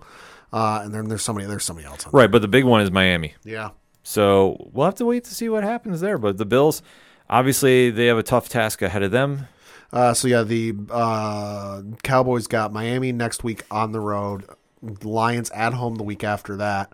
Then they've got the Commanders to close out the regular season. Mm-hmm. Uh, and then for the Buffalo Bills, they have got the next couple of weeks. They have got the uh, Chargers on the road uh, this upcoming week. Uh, that's actually on Thursday. Uh, it looks like it's on No, no, it's a Saturday. Oh, it's that's the, Sat- right. it's Oh, the that's rare right. Saturday night oh, game. That's right. It's it's Saturday. Uh, then uh, the week after that, at home against the Patriots, and then on the road playing the Dolphins to close out the regular season. That Dolphins game just got really, really interesting. Yep, Really interesting. yep. Now we're going to talk about my game, although there really ain't much to talk about uh, because the Kansas City Chiefs beat the Patriots twenty-seven to seventeen. Well, I mean, I'm surprised it wasn't more. honestly, I I am too, but this goes to show Kansas City is not as good as they have been in years past. Mm-hmm. And I'm sorry, even the Taylor Swift effect did not uh, play too much. Even though I will say this, I will give her a very big shout out. Yeah, The reaction for the no call against Travis Kelsey in the end zone. that was that was wow. Okay, I, yeah, I, I completely agree with her, Yeah, and I like seeing her, you know, react like that. I'll say about the only thing I enjoyed seeing about this game was her dad was at the game, and because I guess it was like her birthday recently or something. Mm-hmm. Yes. uh, her dad was passing out birthday cake to the surrounding boxes, Oh, that's cool. which was nice. Yeah, I've heard nothing but nice things when she goes to the games. Like, um, from even uh, I'll say she tipped the hundred dollars Yeah. to the, the stadium worker. like listen. So seriously, shout out to her. Yeah, And, but I like that you know she's really embracing the game and really like was being a fan. Like I said, wasn't even worried about cameras, dropping some f bombs. Like let's go. But yeah, Kansas City uh, obviously not as good as they once were, but good enough for this game, and obviously keeping their slim hopes alive for going uh, having home field advantage throughout the playoffs. But let's face it, uh, Kansas City next couple of weeks against home against the Raiders, home against the Bengals, on the road against the Chargers. well, three winnable games, but depends on what team shows up. I would love to see the Raiders pull the upset off. Uh huh. Meanwhile, Patriots still got the number two overall draft pick. That's what matters, folks. All right, there you go. Come on, Carolina. Indeed, indeed. A lot of headlines coming out of this week of football, so definitely hit us up on that hashtag, hashtag ODPHpod. How's your team going into the playoffs? Are they even going at all? And obviously, let's get a recap of how you thought your teams did this weekend. I know I was getting hit up on the social media accounts by a lot of our listeners, so definitely keep that up. And obviously, on a short week, anything could happen, so let's talk about it. We're going to take a quick break. We'll be right back. Hey all, I'm Frank. Join me and my friends as we talk about all things geek. Here at Geek Freaks Podcast, we go over the weekly news of everything in geekdom, from movies to TV, video games, and comic books. We also have a growing YouTube community. Join us as we go over everything in your geek life and share in the love of geekdom. Coming back for another segment on this edition of the ODPH podcast, and we have to recap an event that went down this past weekend. Boy, oh boy. The preview was on the ODPH Patreon, but we definitely have to give you our reactions to UFC 296. Uh huh. what a crazy night of fights out in Vegas. Jesus. Let's talk about it, Pad. So this one taking place from Las Vegas, Nevada, at the T-Mobile Arena. in the fabulous Nevada, United States, uh, with 19,039 in attendance. Yes. UFC 296, where of course the headline was Leon Edwards, Colby Covington, and all the fireworks they had going on before the fight. Uh, co-main was Alexandra Pantoja versus- against Brandon Royval. But the first fight we're going to talk about uh, opened up the main card. It was in the featherweight division with Josh Emmett knocking out Bryce Mitchell at one minute and fifty-seven seconds of the first round. This was the cleanest right hand I think I've seen thrown in Oh my quite some time. God, And not even a, not even a stumble or like a, uh, uh, no, just dropped. no, he was literally unconscious Uh-huh. and, and twitching, which was scary. Uh, I think the last time we saw that was Uriah Hall in The Ultimate Fighter. Yes, with- probably. with that spinning heel kick he did on the one gentleman. Yeah, this was a, a great win for Emmett. I didn't think he was going to get this. Obviously, Mitchell getting knocked out. Ooh, uh, Emmett just got back on the radars for the featherweight title. I'm going to put it out there. Currently the number six seed. Yes. So definitely kudos to him on that, and uh, we'll have to see where he winds up. The featherweight division is wide open right now. This is true. Uh, next up was in the lightweight division where you had Patty Plim- uh, Pimblett defeat Tony Ferguson via unanimous decision. Uh, all three judges scoring the contest 30 27. Th- see, this one hurts because I-, I think we all have to come to agreement. Tony Ferguson needs to retire. Yeah, no, I agree. Tony Ferguson for me is one of those fighters where it's a what could have been. Because let's not forget, how, you know, turn the clock back, not even that long ago, you know, Yeah. within the last five, six years since we started this show, you know, it was in talks with facing Habib Nurmagomedov. Yep. and how that fight tried to happen five or six times. Never did. But now he's like getting knocked out by like up and coming stars like Patty, Patty Plimblett. Which listen, I, you can you can make the argument he's established, he's a known star, but to me, eh, not really. He's he's there, he's getting there, he's on his way. But you know, y- yeah, Tony, you need to go. Well, that's the whole thing. I mean, Tony has a lot of tread on the tires. Unfortunately, injuries really hurt his career. Like a uh, extension cord. I mean, let's face it. I mean, it's, it's the truth though, and it's it's sad to say because he was always a great fighter. Holy fuck. I just looked up his record. God damn. So 35 matches, 25 and 10. He is on a one, two, three, four, five, six, seven fight losing streak. Yep. Lost to Justin Gaethje in 2020 with, via TKO. Then he lost to Charles Oliveira via unanimous decision that same year. Lost to Benil Darush uh, via unanimous decision in 2021. Lost to Michael Chandler via front kick knockout in 2022. Lost to Nate Diaz via s- guillotine choke submission that same year. Then he lost to Bobby Green via arm triangle choke submission. That was in uh, July of this year. And then you've got the Patty Plimblet uh, loss. His last win wasn't even really like a knockout. It was a doctor stoppage against Donald Cerrone in June 8th of 2019 at UFC 238. Jesus. Yeah, I mean that's the whole thing. It's it's And even before that, he beat Anthony Showtime Pettis, although that was a corner stoppage. Yeah. So his actual last, like, there wasn't shenanigans involved win, was a triangles choke submission win against Kevin Lee on October 7th, 2017. it's a tough thing because when you're a fighter like Ferguson, who I mean, he's not on a Cerrone type level, like anytime, any place, but he always goes in and he leaves it all in the cage. Uh Uh-huh. I understand why the UFC hasn't cut him, but I think it's at that point you need to reassess and and go from there. I just Yep. and I hate saying this about Tony, but it's it's it's at that stage. Like he he did not look great in this fight, in my opinion. Nope. And Patty, I mean, let's face it. I know the UFC is very high on him. He's very charismatic. Yeah, he is. Uh, he's still not in the top 15 though. Nope. So I imagine he's going to get somebody on that whole 11 to 15 range. Yeah, 11, 15, maybe even 7 to 10. I could see. I mean, if they, re- I mean, they do want to skyrocket him, but I, I think they're going to be smart. So I think he gets somebody in that 11 to 15 range. sure. Because he's got to get somebody there to start building a, a rep. Because I mean, Tony, he's a name, but it's it- It's the it- name of yesteryear. Exactly. So I mean, that's the only thing about that. I mean, great performance by Patty, but Yeah. at, at the end of the day, that's where he needs to do. Because Currently undefeated in the UFC. yeah, Uh, one, oh no, that's- sorry, that's not the UFC. That was Cage Warriors 122. One, two, three, four, five and 0 in the UFC. yeah. So Not bad. Last loss in uh, professional career was in September 2018. yeah. That was uh, for Cage Warriors 96. Uh, it was a unanimous decision loss. Well, like I say, he's going to have to do some work to to get his name up there. But obviously, he, he does bring an audience with him. So This is true. so I think it just depends on who would be the a great matchup for him, depending on what they want to do. Uh huh. Like I'd love to see him against Bobby Green at 14. I don't know Yeah. if that's going to happen, but like I say, they they have some names up there. I mean, uh, Javier Dos Anjos would be an interesting choice That'd be interesting. if they really want to push him up that high. Uh, Benoit Saint Denis, Yeah. that's another great one they could do. Um, or Mike Morcano. Like I say, I- it's going to be somebody in that range. Yeah. And I think that that's the only smart one. I don't think Patty has put on a performance that skyrockets him into that top ten. Right. Even though I do agree with you, Pat, I could see him getting like a Dan Hooker. Yeah, or- that, that's or- uh, kind of, that's kind of what's thinking like a Dan Hooker or Jalen Turner. yeah, somebody in that range. Yeah, I could. Fazeev, uh, you can even make it anything higher than F- uh, Fazeev, who's number eight, is t- is pushing. Yeah, you can't do that. You can't do that. Uh, next up was in the welterweight division where you had Shavkat Rachmanov defeat Stephen Thompson with a rear naked choke submission at four minutes and fifty six seconds of the second round. Uh, this was tough because Wonder Boy, the nicest fighter in all of MMA history, Yeah.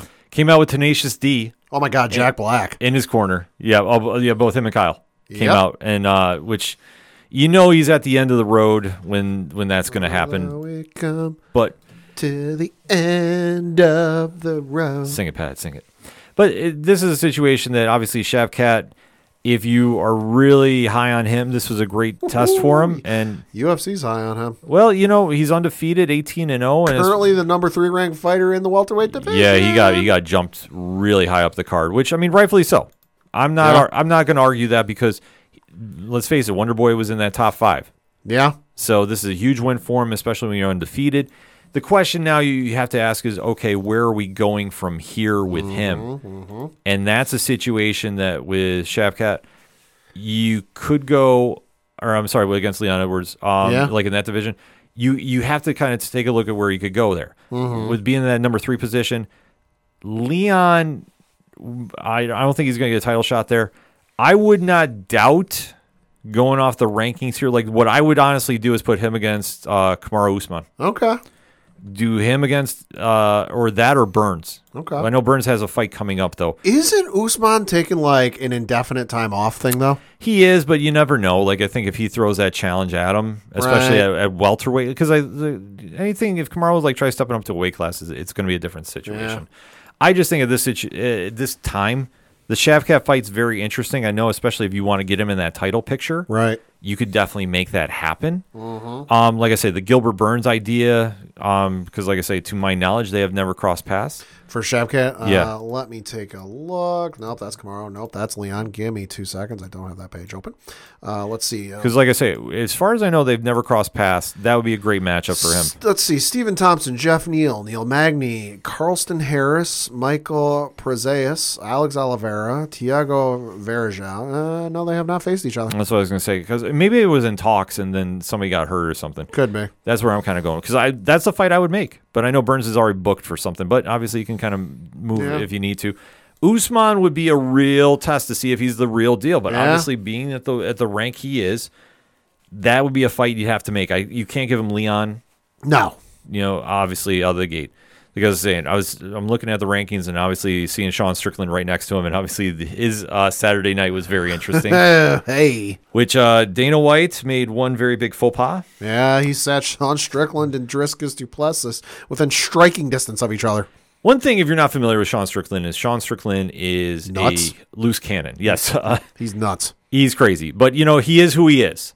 I always kind of say he's he's kind of like a, a mix between uh, Dan Henderson and uh, Vanderlei Silva. Uh, yeah, that's a good. that's I a s- good comparison. Like I say, just personalities. Just like I say, he's Yeah, yeah, he, yeah, he- yeah. he's very very well grounded. Very just you know like let's go. yep. And du- Duplessis was put in back of him. Um, Sean caught wind that there was a taunt going on, and Somebody said somebody must have said something. oh yeah, I mean that's the whole problem. You got all the fighters around each other. Somebody's going to trash talk. Somebody's going to somebody's going to do something. Yeah. And uh, Gilbert, uh, or I know Sean uh, kindly asked uh, Gilbert Burns' family to move out of the way. Uh huh. And then he decided to jump two rows and back and start beating the holy snot out of Duplessis. Yep. So uh, that fight just got very interesting. Um, Oh, yeah. we'll have to kind of wait to see how it plays out from there. And like I say, he kind of almost stole away from the main events we're going to go talk about. But Yeah. but uh, with Shavkat though, it's a good win for him. And yeah, but like I said, it's kind of stolen a little away from the spotlight because of Mr. Strickland. Yeah. Uh, then your co-main event of the evening was in the flyweight division, where Alexandra Pantoja uh, retained his uh, flyweight title, defeating Brandon Royval via unanimous decision. Two judges scoring the contest 50-45. The third scoring it 49-46. Pantoja looked great. I know Coach Duffy was very upset because he is a Brandon Royval guy. Yeah. But I mean, what can you say? Pantoja is is looking all the signs of a of a dominant champion, Uh huh. and this is a great fight. Like I said, they had a great scrap, and this is what you want to see out of this flyweight division because I know a lot of people just sleep on it a lot, Yeah. which i- it's sad because they do put on great fights, but you're not gonna have like the big heavyweight knockouts, Right. But for what you get here, like I said, Pantoja looked good. Royval, it's not a bad loss for him, but it's kind of like where do we go from here? Yeah. And that's going to be a situation that they're going to have to kind of ask some questions here in this flyweight division because it's not exactly the deepest, No. but th- obviously, I think you just have to see how, how a couple different fights play out. Because, I mean, looking at their rankings, yeah, it could go a lot of different directions, but I think you, you have to have like almost like a mini tournament, so to speak, Yeah. Yeah. to see who's going to jump up there. Yeah, because I mean, I'm just looking. There's a couple names in the, even the top ten that uh, Pantoja's beaten, so tournament might be you know the best option. Like an unofficial one, but like I Yeah, say, if, yeah, if you know if yeah. number two beats number four and number three beats number five, they have to Yeah. fight and go get Pantoja after that. Yeah. Like you have to do something like that, or you have to go get a free agent and bring him in, Yep. which you never know. I Yeah. mean, I always hold out hope D- Demetrius Johnson comes back for one final run, but that's just me. Uh, then your main event of the evening was for the welterweight championship with Leon Edwards defending his belt and defeating Colby Covington via unanimous decision, uh, with all three judges scoring the contest 49-46. Listen, I'm just gonna put it out there. Fuck Colby Covington. Yep, thank you. Uh, that will be our new FD Astros today. Colby, I have nothing nice to say about. Nope. Um, he crossed the line at the press conference with Leon Edwards talking about the death of his father. Uh, alluding to it, I don't think he outright said it, but he said enough that if you knew, you knew. Yeah. So Leon, who I, I can't take credit for this, this was coming from Ariel Hawani. Okay. He referred to uh, Leon Edwards as the Tim Duncan of MMA. Oh brother. Just it just technically sound doesn't say a lot of trash talk. Um, like listen, I can't fault him on this. Edwards put on a hell of a performance, and he literally made Colby look like Colby had no right to be in the cage at all. And this was a great win for Leon Edwards. And I think now the question is, uh, as far as Colby goes, uh, he is officially on gatekeeper status. There's no way you Yeah. can, you can get him back in a title picture. I mean, listen, I can't take credit for this take. This comes uh, from Shaheen Al Shadi, who is the deputy deputy editor at MMA Fighting. Uh, he said, uh, and I quote: "Colby Covington is ultimately someone with zero signature wins, zero wins over currently ranked welterweights." 0 3 in title fights, whose entire reputation was built off two losses, who's on the wrong side of his 30s in a young man's division. It is what it is. Close quote. It's true though. It's true. Like he is the prime example. If you can make yourself into a character, Yep. you can talk yourself into a fight, and that's what he did. Yep. And I'm sorry, he is a character. He, uh, you can go around all social media and you can find reactions from many fighters that know him, Oh, yeah. and they all kind of allude to the same thing. So Yep. I'm just going to kind of leave it at that. That he is going to fade away, go somewhere. I don't know. I mean, they'll put him on. Like the only kind of thing you He'll could, sh- he'll show up on a on a main card for like a uh, pay per view, but I I don't think they're gonna give him another title shot. There's no way you can give him a title shot. He's in gate he's in gatekeeper status. Mm-hmm. Like if you really wanted to do something, even though I think it'd be a foolish fight, you'd put him against Shapcat. Oh, listen, I want that fight. Yeah. Fucking feed him to Shavkat and let Shavkat just eat him alive. Or you know what? If you want Trainwreck TV, him and Connor Catchway. oh my god! Just let him go talk on a presser. Why are you trying to make me root for Connor? I'm just saying, That's like, like, the one. Like, listen, I don't hate Connor. I don't love Connor. I don't actively root for the guy, but like that's the one instances I would root for Connor. yeah, like I say, you you, you want Trainwreck TV because that's all you're gonna get from Colby now. The pressers would be amazing. Although that's the only thing that's gonna be good because both those two will just say stuff off the off the cuff, Yeah, no have no regard for what they're saying. I'll say put it on li- on live TV. Put it on a 15 second delay. Hmm. I mean, that's the only thing. If you want to try drawing ratings, because otherwise, Colby is a gatekeeper. Yeah. That's all he's going to be now.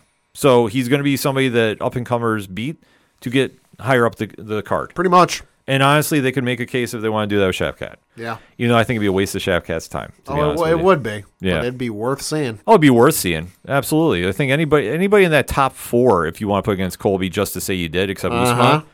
Like I, I could see Burns fighting him. I could see Shavkat. I could even see Belil. Yeah. If they wanted to do that. Except though, I think the fight you have to do now with Leon Edwards is Belil Muhammad. Probably. Obviously, there's the history with them and the eye poke that you never knew what was going to happen there. Mm-hmm. Belil is much like him. Um, you're not going to get a lot out of for uh, press conference and press clips That's true. you'd have to put on a light heavyweight or a heavyweight bout before him. Like they'd have to be the co-main.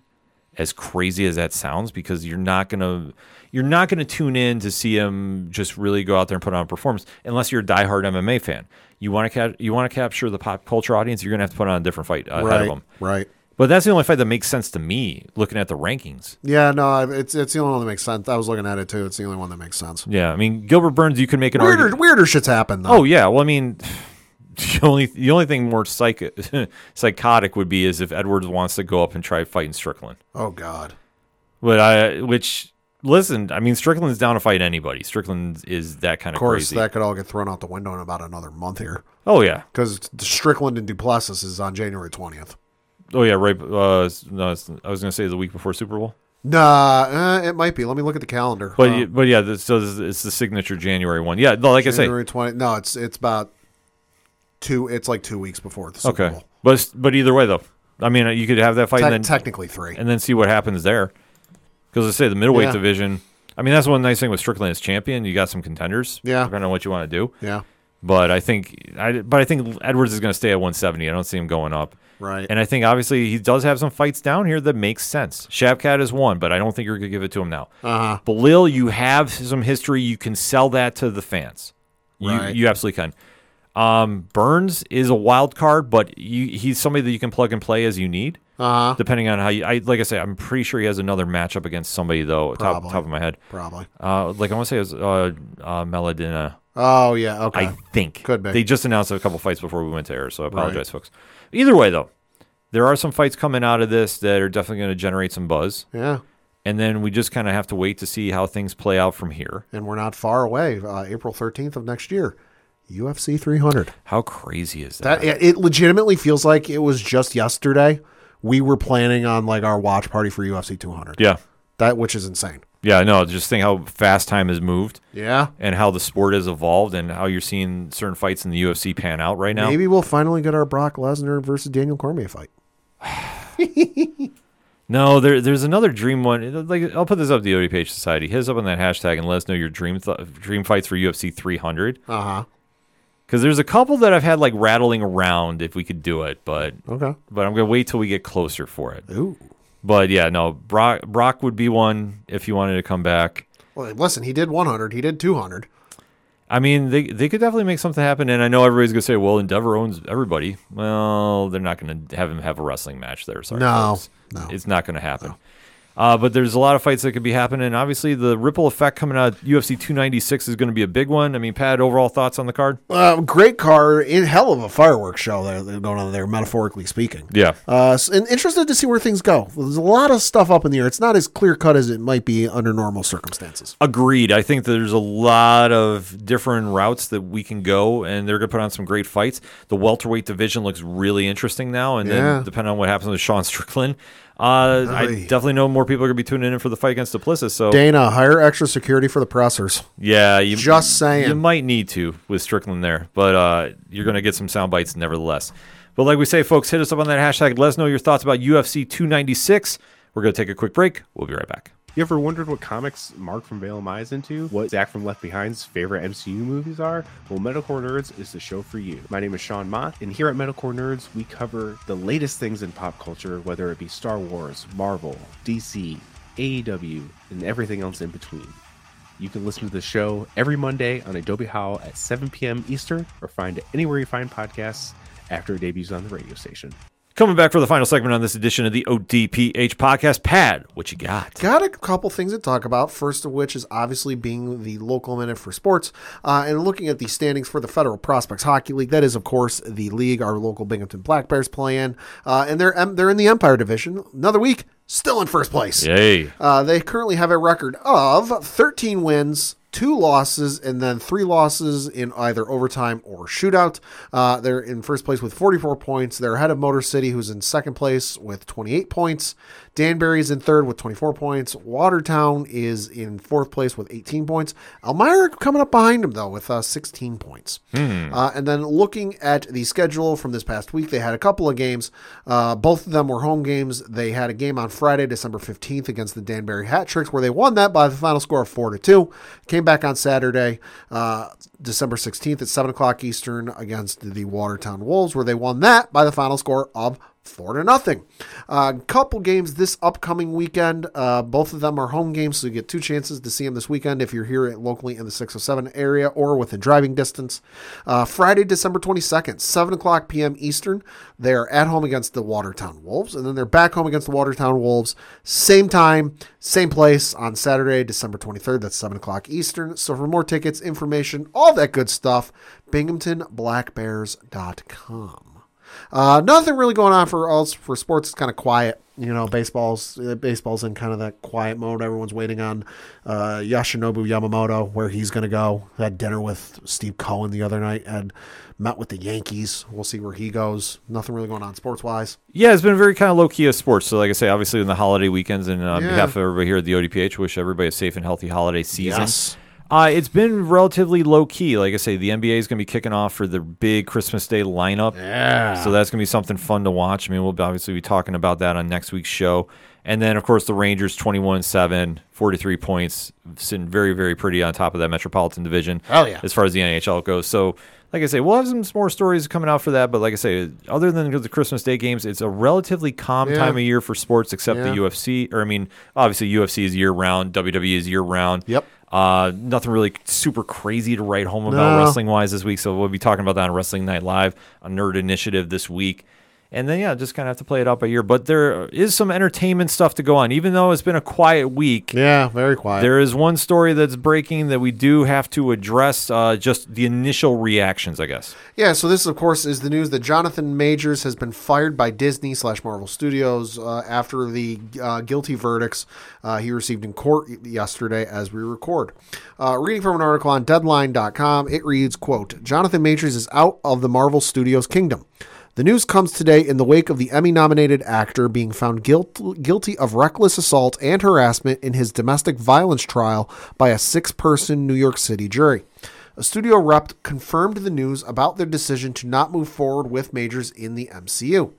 Majors played mega villain He Who Remains, aka Kang the Conqueror, in the Marvel Cinematic Universe's phases 4 through 6. He debuted as the character during season 1 of Loki in 2021 and uh, then continued on in season 2 this year, as well as the February movie Ant Man and the Wasp Quantumania, which made more than $476 million worldwide. Majors also had back to back hit uh, in Amazon MGM's Creed 3 in March, which grossed over $275 million. Having stuck with the actor over the months since his arrest on March 25th, WME E continued to continue to represent Majors. His longtime agent, Ellen uh, Raspu- uh, Ruspoli testified briefly in Major's defense last week as the last witness in the nearly two week trial. He Who Remains was plotted to be a big baddie during the MCU's Phase 5 and 6, with the character getting his own movie. Avengers: The Kang Dynasty, sc- uh, scheduled for March, or excuse me, May first, twenty twenty six. That movie recently saw its director Shang Chi's Destin Daniel Cretton exit due to his busy dance card on other Marvel projects. It's TBD in regards to whether Marvel keeps the Kang character intact while recasting the part with another actor. Uh, Michael Waldron recently was tapped to write Avengers Kang Dynasty. This was after being set on the Phase 6 finale, Avengers Secret Wars. The Loki Season 1 showrunner was brought aboard to give the Avengers movies a fresh take given the situation here with Majors. The Season 2 finale, season two finale of Loki seemed to leave the fate of Kang the Conqueror and his variant up in the air. It's not the first time that the studio has had to swap actors out on a very sp- on a specific role. Very early on in the MCU, Terrence Howard was cast as Rhodey in Iron Man. Talks broke down for Howard on the sequel, and Don Cheadle stepped in to take over the role in the MCU, playing Rhodey as recently as this year's Disney Plus series Secret Invasion. Before his arrest in uh, March arrest, Majors was shaping up to have an excellent 2023. Prior to the tentpole Ant-Man and Creed threequels, Majors won rave reviews for the Sundance drama Magazine Dreams, in which he played a disturbed amateur bodybuilder. The movie was snapped up by Searchlight for a December 8th theatrical re- release and awards season run, but it was pulled from the theatrical schedule by the Disney owned label in October. The picture's fate and whether it re- streams on Hulu remains to be determined. Uh, soon after his March arrest, Majors was fired by his manager, 360 Entertainment, and publicist, The Lead Company. The actor, who received a Primetime Emmy Actor Drama nomination for HBO's Lovecraft Country, back in 2021 also was let go from myriad projects including protagonist pictures feature adaptation of the walter mosley novel the man in my basement an ad campaign for the texas rangers major league baseball team as well as the unannounced otis redding biopic that the actor was circling from fifth season close quote Well, Marvel did the right thing. absolutely I mean, unfortunately, with Majors being convicted, you have to release him from his contract. You have to drop him from the role, yeah and they have to move forward with their business. yeah And I, uh, I know I echo your statements about this. Uh, I applaud them for waiting and letting the judicial process play out. Mm-hmm. That they did not go completely into a full panic, yeah and they let everything play out. Yeah, I mean they, they probably and we don't know anything. I haven't we haven't heard anything. You know, they probably did their own investigation or research into it behind the scenes. And if they didn't, hey, let the court system play out and what happens happens. And obviously the the uh, decision came down. He was found guilty, and at that point, you had to let him go. I mean, when, when your your primary focus is as much as you know comic book movies and nerd movies like these are ultimately family movies you you look at the demographic of like folks who go see this movie it is going to be parents with their kids teenagers and what have you and you don't want to send a message to those kids to those teenagers that like hey it doesn't matter what you do it's perfectly okay if you, if you hit somebody you assault male female whatever and and it's perfectly fine if you assault someone you can still go about and, and, and have a high paying job and, and benefits from society of like being a major move, mo- motion picture actor like no there are consequences when it comes to your actions and and now Jonathan Majors is going to you know be on the receiving end of those consequences you know, he. I, I doubt we'll see him, and by that I doubt we'll see him any, anything for quite some time. You know, I don't want to sit here and say his career is done. You know, because we've certainly seen some folks over the years that you would have thought the career is over and done with, but they, they've they've made a comeback. But for you know the immediate future, I doubt we'll see him in anything ever again. I think, yeah, for the immediate future, his career is is on hold. Wh- which is wild because you think about it. Even if he did, you know, a half-assed, not that great job with Kang, Mm-hmm. still would have opened him up to other opportunities. I mean, you you look at what happened with Robert Downey Jr. prior to Iron Man. Oh, sure. wasn't in a whole lot.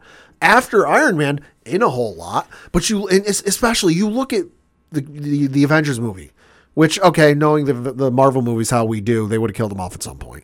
But then even they mentioned that he was in Creed 3 He wasn't killed off in Creed three. They could have easily done like they did the Rocky movies and brought him back in like a, a partner trainer type role, and and had him come back for something down there, or hell, do do another uh, Creed fight with with him in a future movie. That's off the table now. Yeah. Uh, like I say, for the business aspect of things, yeah, Marvel did the right thing. Yeah. And now I know everybody's kind of speculating what's the MCU going to do next. We'll see. I mean, here's the one thing.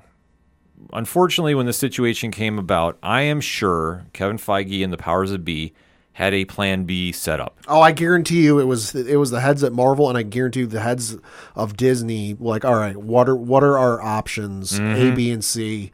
You know, what are we gonna do eh, depending on how this goes down? Exactly. So I'm sure that they have a plan in place Oh yeah, that they'll be exercising at some point. I think right now, I think they're playing it very smart oh yeah, by not even addressing it oh yeah. because it's They not. they they they're, they got a plan. They got to figure out if it's gonna work, and if and if they go the recasting route, they know they got to find somebody whose schedule's open. Right, which I, like I say, it just it all depends on what they want to do as far as Yeah. the movies moving forward. Yeah. Because obviously filling in Major's role and how much of an important part he was going to be Mm-hmm. his character in Mm-hmm. the other movies. I mean, you have to kind of sit there and go, okay, what direction are we going to go into? So we'll have to wait and see about that. Yeah. But I mean, obviously, with the conviction, Marvel is doing the right thing. Yeah. And Disney is doing the right thing. Yep. They have to. Agreed. And then, I mean, this is something that goes above the movies, like you touched Yeah. upon. Yeah. So It, there- it, it's setting the right example and, you know, teaching the right lessons for kids. Mm-hmm. And, Um, and assaulting someone is not okay. Yeah. So they're doing the proper things right now. And as far as any fan casting and all that about what's going to happen, It's fun. it, it's it you know like I say that'll, that'll be something to keep fans occupied. Yeah. Until We're, we're it- not saying don't fan cast, but like, j- you know, don't go crazy with it. Well, like I say, don't go believe in everything you hear right away because Yeah. there's a lot of people jumping online saying, "Oh, well, Marvel's doing this" or "Marvel's doing that" or you know. People looking for clicks Well, exactly, and that's the whole thing. It's Marvel will announce what Marvel's going to announce. because this isn't exactly who whatever they decide to do. If it's recasting, if it's pivoting, but if we're going down the route of recasting, Mm-hmm. this is a this is a big commitment. This isn't hey, do you want to do a movie? We'll see how it does, and if we want to bring you back for future movies. Right. you are playing the main antagonist for the overarching story they are telling. Mm-hmm. You are coming back for multiple movies. So it's it's a commitment. It's it's somebody being comfortable with you know what I'm doing this, but I'm going to miss out on some other projects I might you know really want to do or have looked forward to doing. Yeah.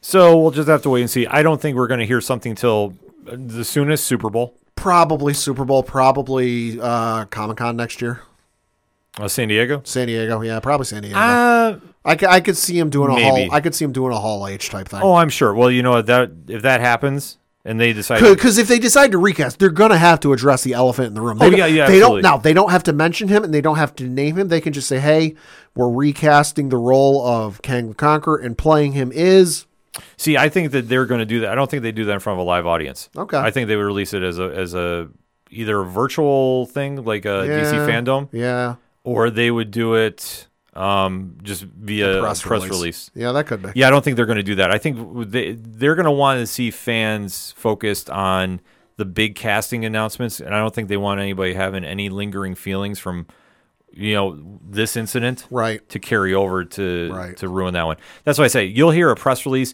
or you might, like I say, you might see like a, a clip of something alluding to an announcement coming Yeah, yeah. at the Super Bowl because obviously I'm, I imagine they're going to do a commercial for Disney Plus. You would figure. So I think you'll have something there, maybe. And this is like a, s- a leap, but I think honestly they're just going to do it via press release, and I think that's where it'll go. And then Hall H, they might elaborate more about the role and and such then, Right. but I don't think you're going to see anything before then. They've they've got a nice window though, just because in terms of like actual Marvel movies, you know, yeah, they got Madam Web in February, but that's not really tied into them.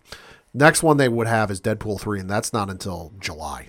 So they, they've got some nice wiggle room before they really have to start worrying about anything. Yeah, so we'll just kind of wait and see how it plays out. Mm-hmm. But like I say, stay tuned. Obviously, we'll be talking about that when it gets officially released.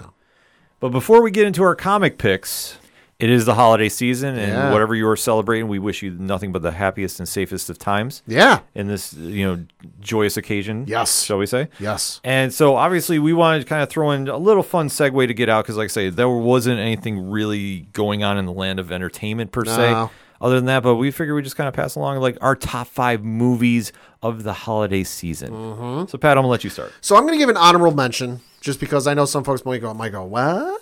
Why, why didn't you include this one? But like, I like the other iteration better. Honorable mention for me, How the Grinch Stole Christmas, the 2000s Jim Carrey movie. Listen, I love the movie. It's a fantastic movie. Jim Carrey is absolutely incredible in the movie. You know, Ron Howard did a fantastic job with the movie. You know, ev- everybody else in the movie, you know, Christine uh, Baranski was fantastic in it, Bill Irwin you know Jeff Tram, uh, Tambor, Taylor um, uh, Momsen, you know, ever, just everybody in that movie is absolutely fantastic. You know, love the hell out of it. Enjoyed seeing it in theaters. That's my honorable mention. Uh, but then if you know for my other ones for uh, for number five, uh, I'm going to say the Santa Claus, the, the 1994 film from uh, Disney with Tim Allen. You know, under I don't want to say underrated, but like for what it was, it was an interesting concept, and it was definitely a roll of the dice. I feel like, Yeah. because you got a guy Santa quote unquote dying and falling off the roof, and you know in steps Tim Allen taking over the the role and all the antics that ensue. You know, with with him, gain, you know, gaining the beard and putting on the Santa weight and and the suit and everything else. Wouldn't have thought it would have worked, and it definitely seemed odd. I remember when I, because I was a, a real young when this movie came out, seemed odd when I saw the ads for it on TV, but it, it really works. I know they did two more sequels; they're okay. Doesn't hold a candle to the first one. No, it definitely doesn't. Uh, for uh, for number four, uh, I'm going to say uh, Rudolph's Shiny New Year. Now, an underrated movie. It is from uh, 1976. It's from the you know the, the Rankin movies, the claymation movies. You know, doesn't get as much love as uh, Rudolph the Red-Nosed Reindeer does, obviously, which is on you know CBS here in the states every year. But basically, this is Rudolph finds Happy. He's the new baby New Year, and he's got to get back uh, to his island before New Year's before midnight on New Year's Eve. Otherwise, all the calendar stops and the New Year can't roll in. And it's all sorts of antics. They go to like different islands where like they go to like 1776 prehistoric times. It's fun. It's it's low key. You know, nothing real crazy. You know, plot wise, there's no like huge stakes other than hey, if you don't get baby New Year back back before midnight on New Year's Eve, you know the you know the New Year can't start. It's a it's a fun movie. Yeah, I mean it serves its its, its purpose. Yeah. Uh, next up uh, for no, what am I up to? Three. Yep. Uh, for number three, I'm going to say uh, Rudolph the Red-Nosed Reindeer. This this one is an absolute classic. You know, it was uh, from uh, 1964. You if you see it, you know it. You know the songs, you know the voices, you know the characters. Burl Burl Ives, fantastic performance as Sam the Snowman in this movie, along with the songs. I mean, it, it's been you know how many years since this aired? And you, you still hear his rendition of, Yeah. of of some of those songs on radio and in department stores. Absolutely classic of a movie. Uh, go ahead. No, no, I was gonna say it's it's classics, timeless. Uh, next up, I'm going to say uh, The Muppet Christmas Carol for number two. Uh, came out in 1992, for obviously for the folks at Disney. I mean, what can I say about this? You know, Brian Henson you know, directed the movie. I know Jim Henson was involved with uh, the filming of this movie. It's got all the Muppet characters you know. You know, Miss Piggy, Kermit, uh, you know, Rizzo, Gonzo i- is in it. You know, every- and then you got Michael Caine playing Scrooge. You know, and and the story I heard recently where they were going to film it, and Michael Caine went to. Uh, went to the powers that be behind the scenes and said, "Listen, I'm going to play this like a Shakespearean, like it's a Shakespearean play. I'm going to take it very seriously, and I'm, and I'm going to treat it as such." And they went, "Perfect. That that's how we want it done." It, it's a it's an amazing movie that every time I, I try and watch it at least once a year, never gets old. Yeah. And, and honestly, Michael Caine. Listen, there've been a lot of adaptations of the Christmas Carol over the years. Michael Caine is my favorite Scrooge. I will say. Kane Kane is up there. Yeah. George C. Scott's there too. Yes. And then lastly, and certainly not leastly, my number one Christmas movie of all time, the 1966 animated TV movie, How the Grinch Stole Christmas, directed by legendary uh, animation icon Chuck Jones. Did a lot of work with the Looney Tunes and, and Merry Melodies over the years. Uh, but three people in this movie. You've got uh, Dale McKeenan, who voiced Max the dog, June Foray, who voiced Cindy Lou Who, and legendary actor Boris Karloff, who did the narrator and the Grinch. If you don't know who Boris Karloff is, well, clearly you haven't seen any of the old monster movies from the Universal days. Yeah. Uh, he was Frankenstein in the in the old Frankenstein movies. He was the Mummy in the old Mummy movies. He was also in the Black Cat, uh, the Mask of Fu Manchu, among a whole host of others. This movie, start to finish, absolutely incredible. I mean, you've got the classic songs again. You hear them today on the radio and in department stores. You know, you're a mean one, Mister Grinch. You know, sung by I forget the gentleman's name, but he voiced Tony the Tiger for all those years. Yeah. You know, it, it's just a classic of a movie that you read the book, you watch the movie. It's a perfect adaptation. It's it's incredible, and I watch it every single year. Solid list there, Pad. Thank you. All right, so if, let's see for mine. I mean, obviously, I'm gonna go throw in just some honorable mentions so like Charlie Okay. Charlie Brown Christmas, Yes. Frost, Frosty the Snowman. Like I say, I remember watching those when I was growing up. Yeah. So like I said, I those would are stick with good. Those them. are great. So my number five, the iconic National Lampoon's Christmas Vacation. Okay. Chevy Chase and the one-liners that all come out of this. I mean, to this day, it's still one you can throw on there and just laugh hysterically about. It's just Okay. one of those that really pans out Okay. as it goes forward. Up next, we got well, uh, an animated film that Okay. you know comes from the Disney camp Okay. because it was always one that I always remember. You know, I always thought it was a kind of cool rendition of Sure. the classic Christmas Carol story. That's Mickey's Christmas Carol. It's a good adaptation. Yeah, like I say, I don't get into the animated stuff as much as Pad does, but I Sure. but I always remembered that one. And obviously, with having a young nephew, Yeah. I watched that a lot more with him, Yeah. Oh, yeah. you know, growing up. So, or as he's growing up, I should say. So, Yeah. you know, like I say, that one kind of has, has risen up the list a little bit. Oh, yeah. Next up on the list, we got the Guardians of the Galaxy Holiday Special. Now, I know you're probably going, I threw it up a little high. But seriously, when else do you have the legendary heroes of the MCU steal Kevin Bacon as a gift? And it just goes from there. Kevin Bacon listed in the credits as himself. So, like I say, that one just pl- pans itself out Yep. amazingly. Can't go wrong. Number two, it is a Christmas movie. It is Die Hard. Okay. Can't say otherwise, folks. I know the debate is out there. I know Bruce Willis himself has said it's not a Christmas movie. Well, he's wrong. It's a Christmas movie. So, till further notice, that's where I'm going with. We can have that poll up on Twitter. Maybe I'll throw it up there just for a little fun thing. Sure. And then my all-time favorite Christmas Christmas movie is A Christmas Story. Okay. The story of Ralphie and the Red Rider BB gun. It's on every year. Uh, I believe TNT runs it 24/7. on At Christmas. least once. Yeah, it's always on. It's on loop, and Yeah. I will watch it re- every time it's on. It still makes me laugh to this day. So definitely hit us up on our hashtag and let us know what your your favorite Christmas go to movie is. I mean, there is a ton out there, so you There can definitely is. have that. But before we get on out of here, obviously we still got a couple days uh, before Christmas. You can still get to the comic shops and go pick up some stuff. So, Pad, what are you grabbing this week? Uh, this week from the folks over at DC, got a couple books. First of which is Nightwing issue number 109 from Tom Taylor. Uh, this one reads The dramatic conclusion to Nightwing's pirate quest. Nightwing learns the truth behind the secret pirate society, and his relationship with Bay ben- uh, Bennett changes forever. Plus, an all new adventure begins in the backups. What's going on with Beast Boy? And why is everyone turning into animals? The tie in. Uh, tie in to Beast World, the thrilling new event of the season starts here. Listen, it's Nightwing. It's Tom Taylor. Can you go wrong? No. Beast World is a wild story. If you haven't picked that up, I've been reviewing it for ODPH and Nerd Initiative. It is a very interesting story. I will say that. But Nightwing, I mean, you can't go wrong. Dan Mora covers too, I believe. Yes. Uh, and then also from uh, the folks at DC, Superman issue number nine from Joshua Williamson. Uh, super armor. Superman's battle with the chain has left him wounded in unexpected ways, but the Lex Luthor Revenge Squad is still forming. To save Metropolis, Superman has no choice but to put on a special armor built by Lex. featuring artwork from Eisner Award winning uh, Nightwing artist Bruno uh, Redondo. Yeah. This looks amazing. Uh, I got a chance to check it. Um, yeah.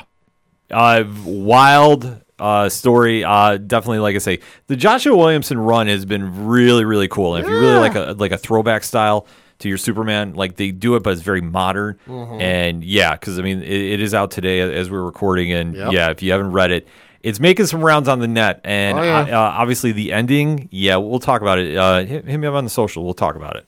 Uh, then from the folks over at Marvel, you got Amazing Spider-Man issue number 40. This is, of course, the Gang War uh, storyline. Yep.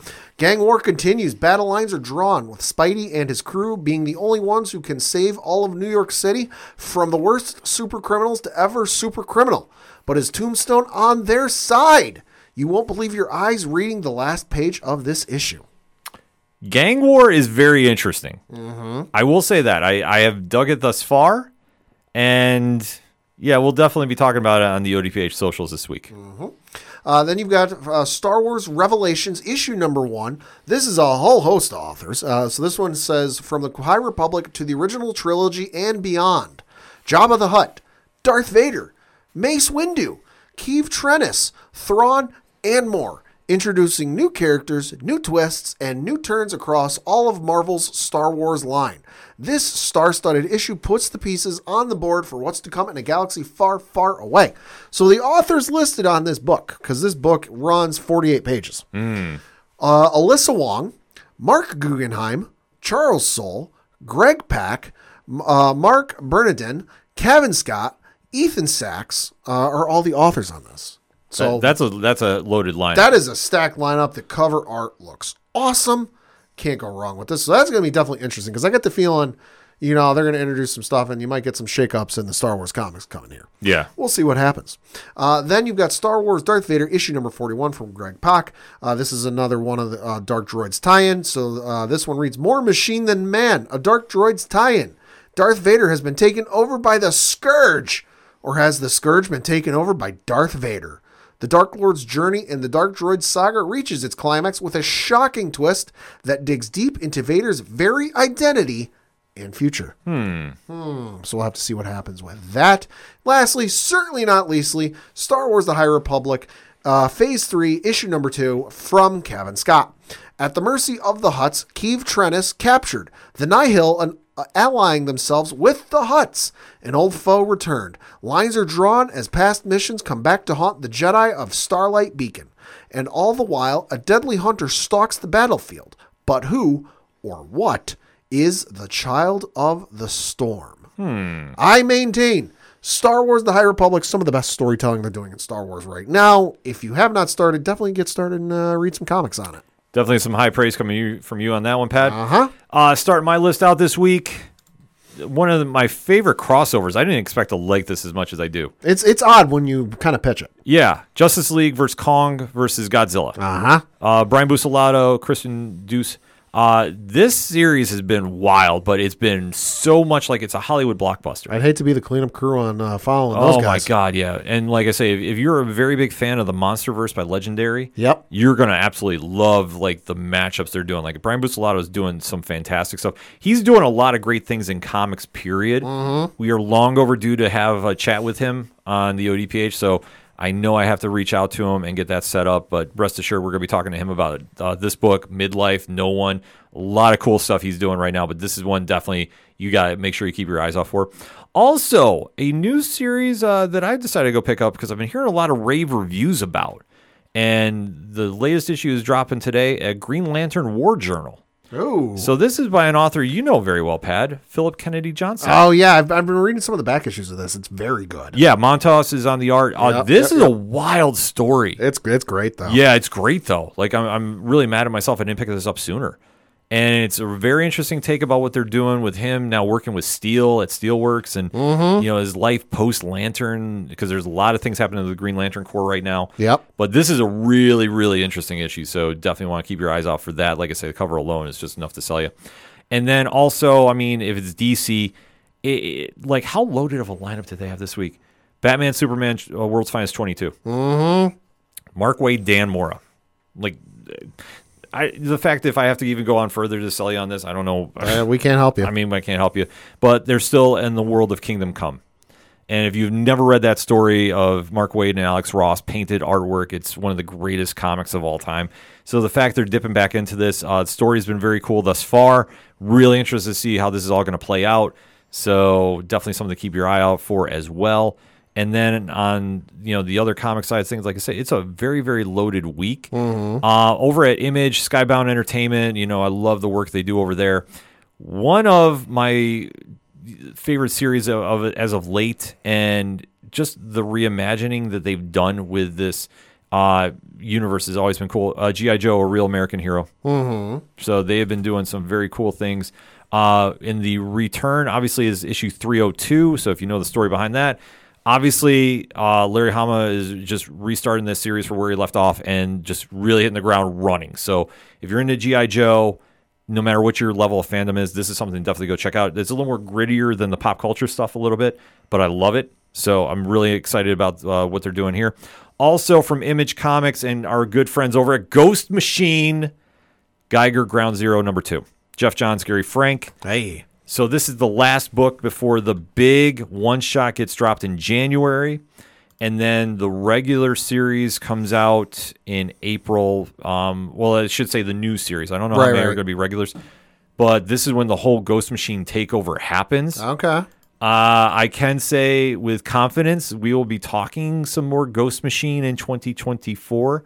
Stay tuned. Dot dot dot. But in the meantime, this is a great uh, like it's uh, the initial days of when Geiger gets his powers. So if you want to kind of get a dive into it, and then check out the uh, limited series that came out a couple years back. This all ties in together. It's great stuff. Um, I'm really excited to see how they're going to finish this story up. Also, Image Comics yet again. Like Image has got a great week. I'm sorry, folks. Yeah. they're doing a lot of great stuff over there. We're going to the Massive Verse, and this is a story that I do. We do have to kind of give a little explanation for.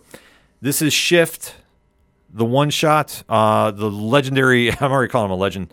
Um, antagonist of the Massive Verse. Uh huh. So the original part of this one shot was released during the Image anthology series of earlier this year. Okay. So they've put all them together with a brand new chapter for this book. And if you haven't read this, go out and do it. Shift is arguably, I would say, no, let me just put it. He is my favorite villain of all the Massiverse. Uh, I love how Kyle Higgins writes him. And when Melissa Flores got a hold of him for the Dead Lucky, I love the pairing of him and BB. And Okay. like, I need more of that together. Uh, Shift is a very interesting character, and especially with how you see, you know, everything play out. Like I say, it's going to be something. If you're in the Massiverse, you, you're obviously going to go pick this up. If you're wanting to get into the Massiverse because Shift is a very big part of it, this is a great point to jump on. So definitely make sure you're keeping your eyes out for that at the comic shop. Like I say, there is so much stuff coming out this week too. Boom Studios has got a great week too. I know that they have a book coming out called Animal Pound. Tom King and Peter Gross. Like this one's getting a lot of buzz going on with it. Okay. So you definitely want to keep your eyes out for that one as well too. Uh, like I say, Marvel. Marvel's doing a lot of crazy things as well. Like you touched upon Gang War. That's that's a big storyline that's going on right now. Uh, Uncanny Avengers is is gaining a lot of hype. Wolverine too. Like the list goes on and on. So basically, what we're just going to say is if you want your comic recommendations, make sure you're, you're tuning into nerdinitiative.com every Wednesday starting at 9 a.m. and also odpagepodcast.com. We got reviews coming out left and right on Tuesdays and Wednesdays for your comic picks of the week. Comixology, too. I forgot almost uh, the All Nighter number 13 came out. Ooh. So a lot of stuff is happening. So if you really want your, your comic stuff, you definitely got to make sure you check out those sites. And as always, make sure you go out and support your LCS wherever you are at. And if you have a pull list, make sure you pay it up for Christmas. Don't leave anything hanging going into the new year. Make sure you pay that all up. That being said, I know it's an oversized edition, fusion edition of the show, but it is the holiday season, so we only got one shot to do it. We make it right. Anything in the meantime for anything else is simple. odphpodcast.com. That's it for this week. So for the one and only Padawan J. Happy holidays. I'm your host, Ken M. Ah, fuck the Astros. Thank you as always for listening to the OD Page podcast, better known as the Ocho Duro Parlay Hour. We'll see you next time.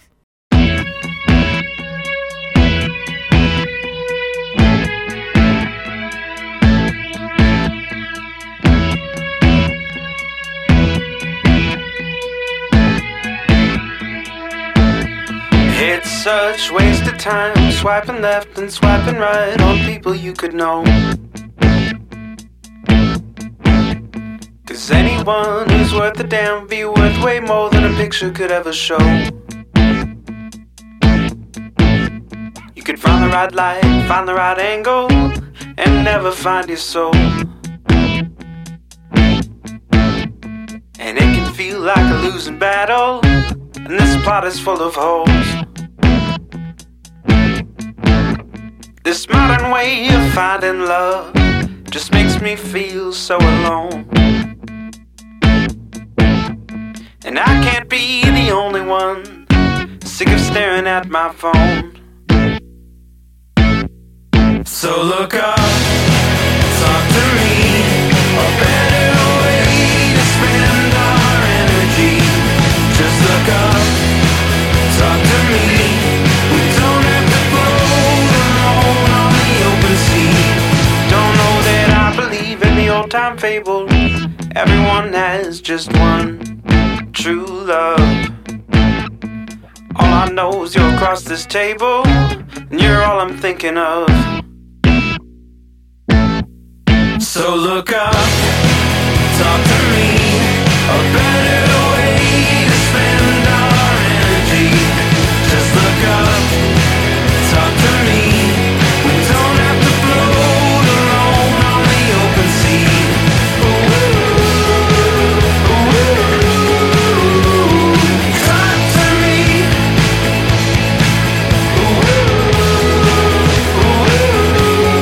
Talk to me.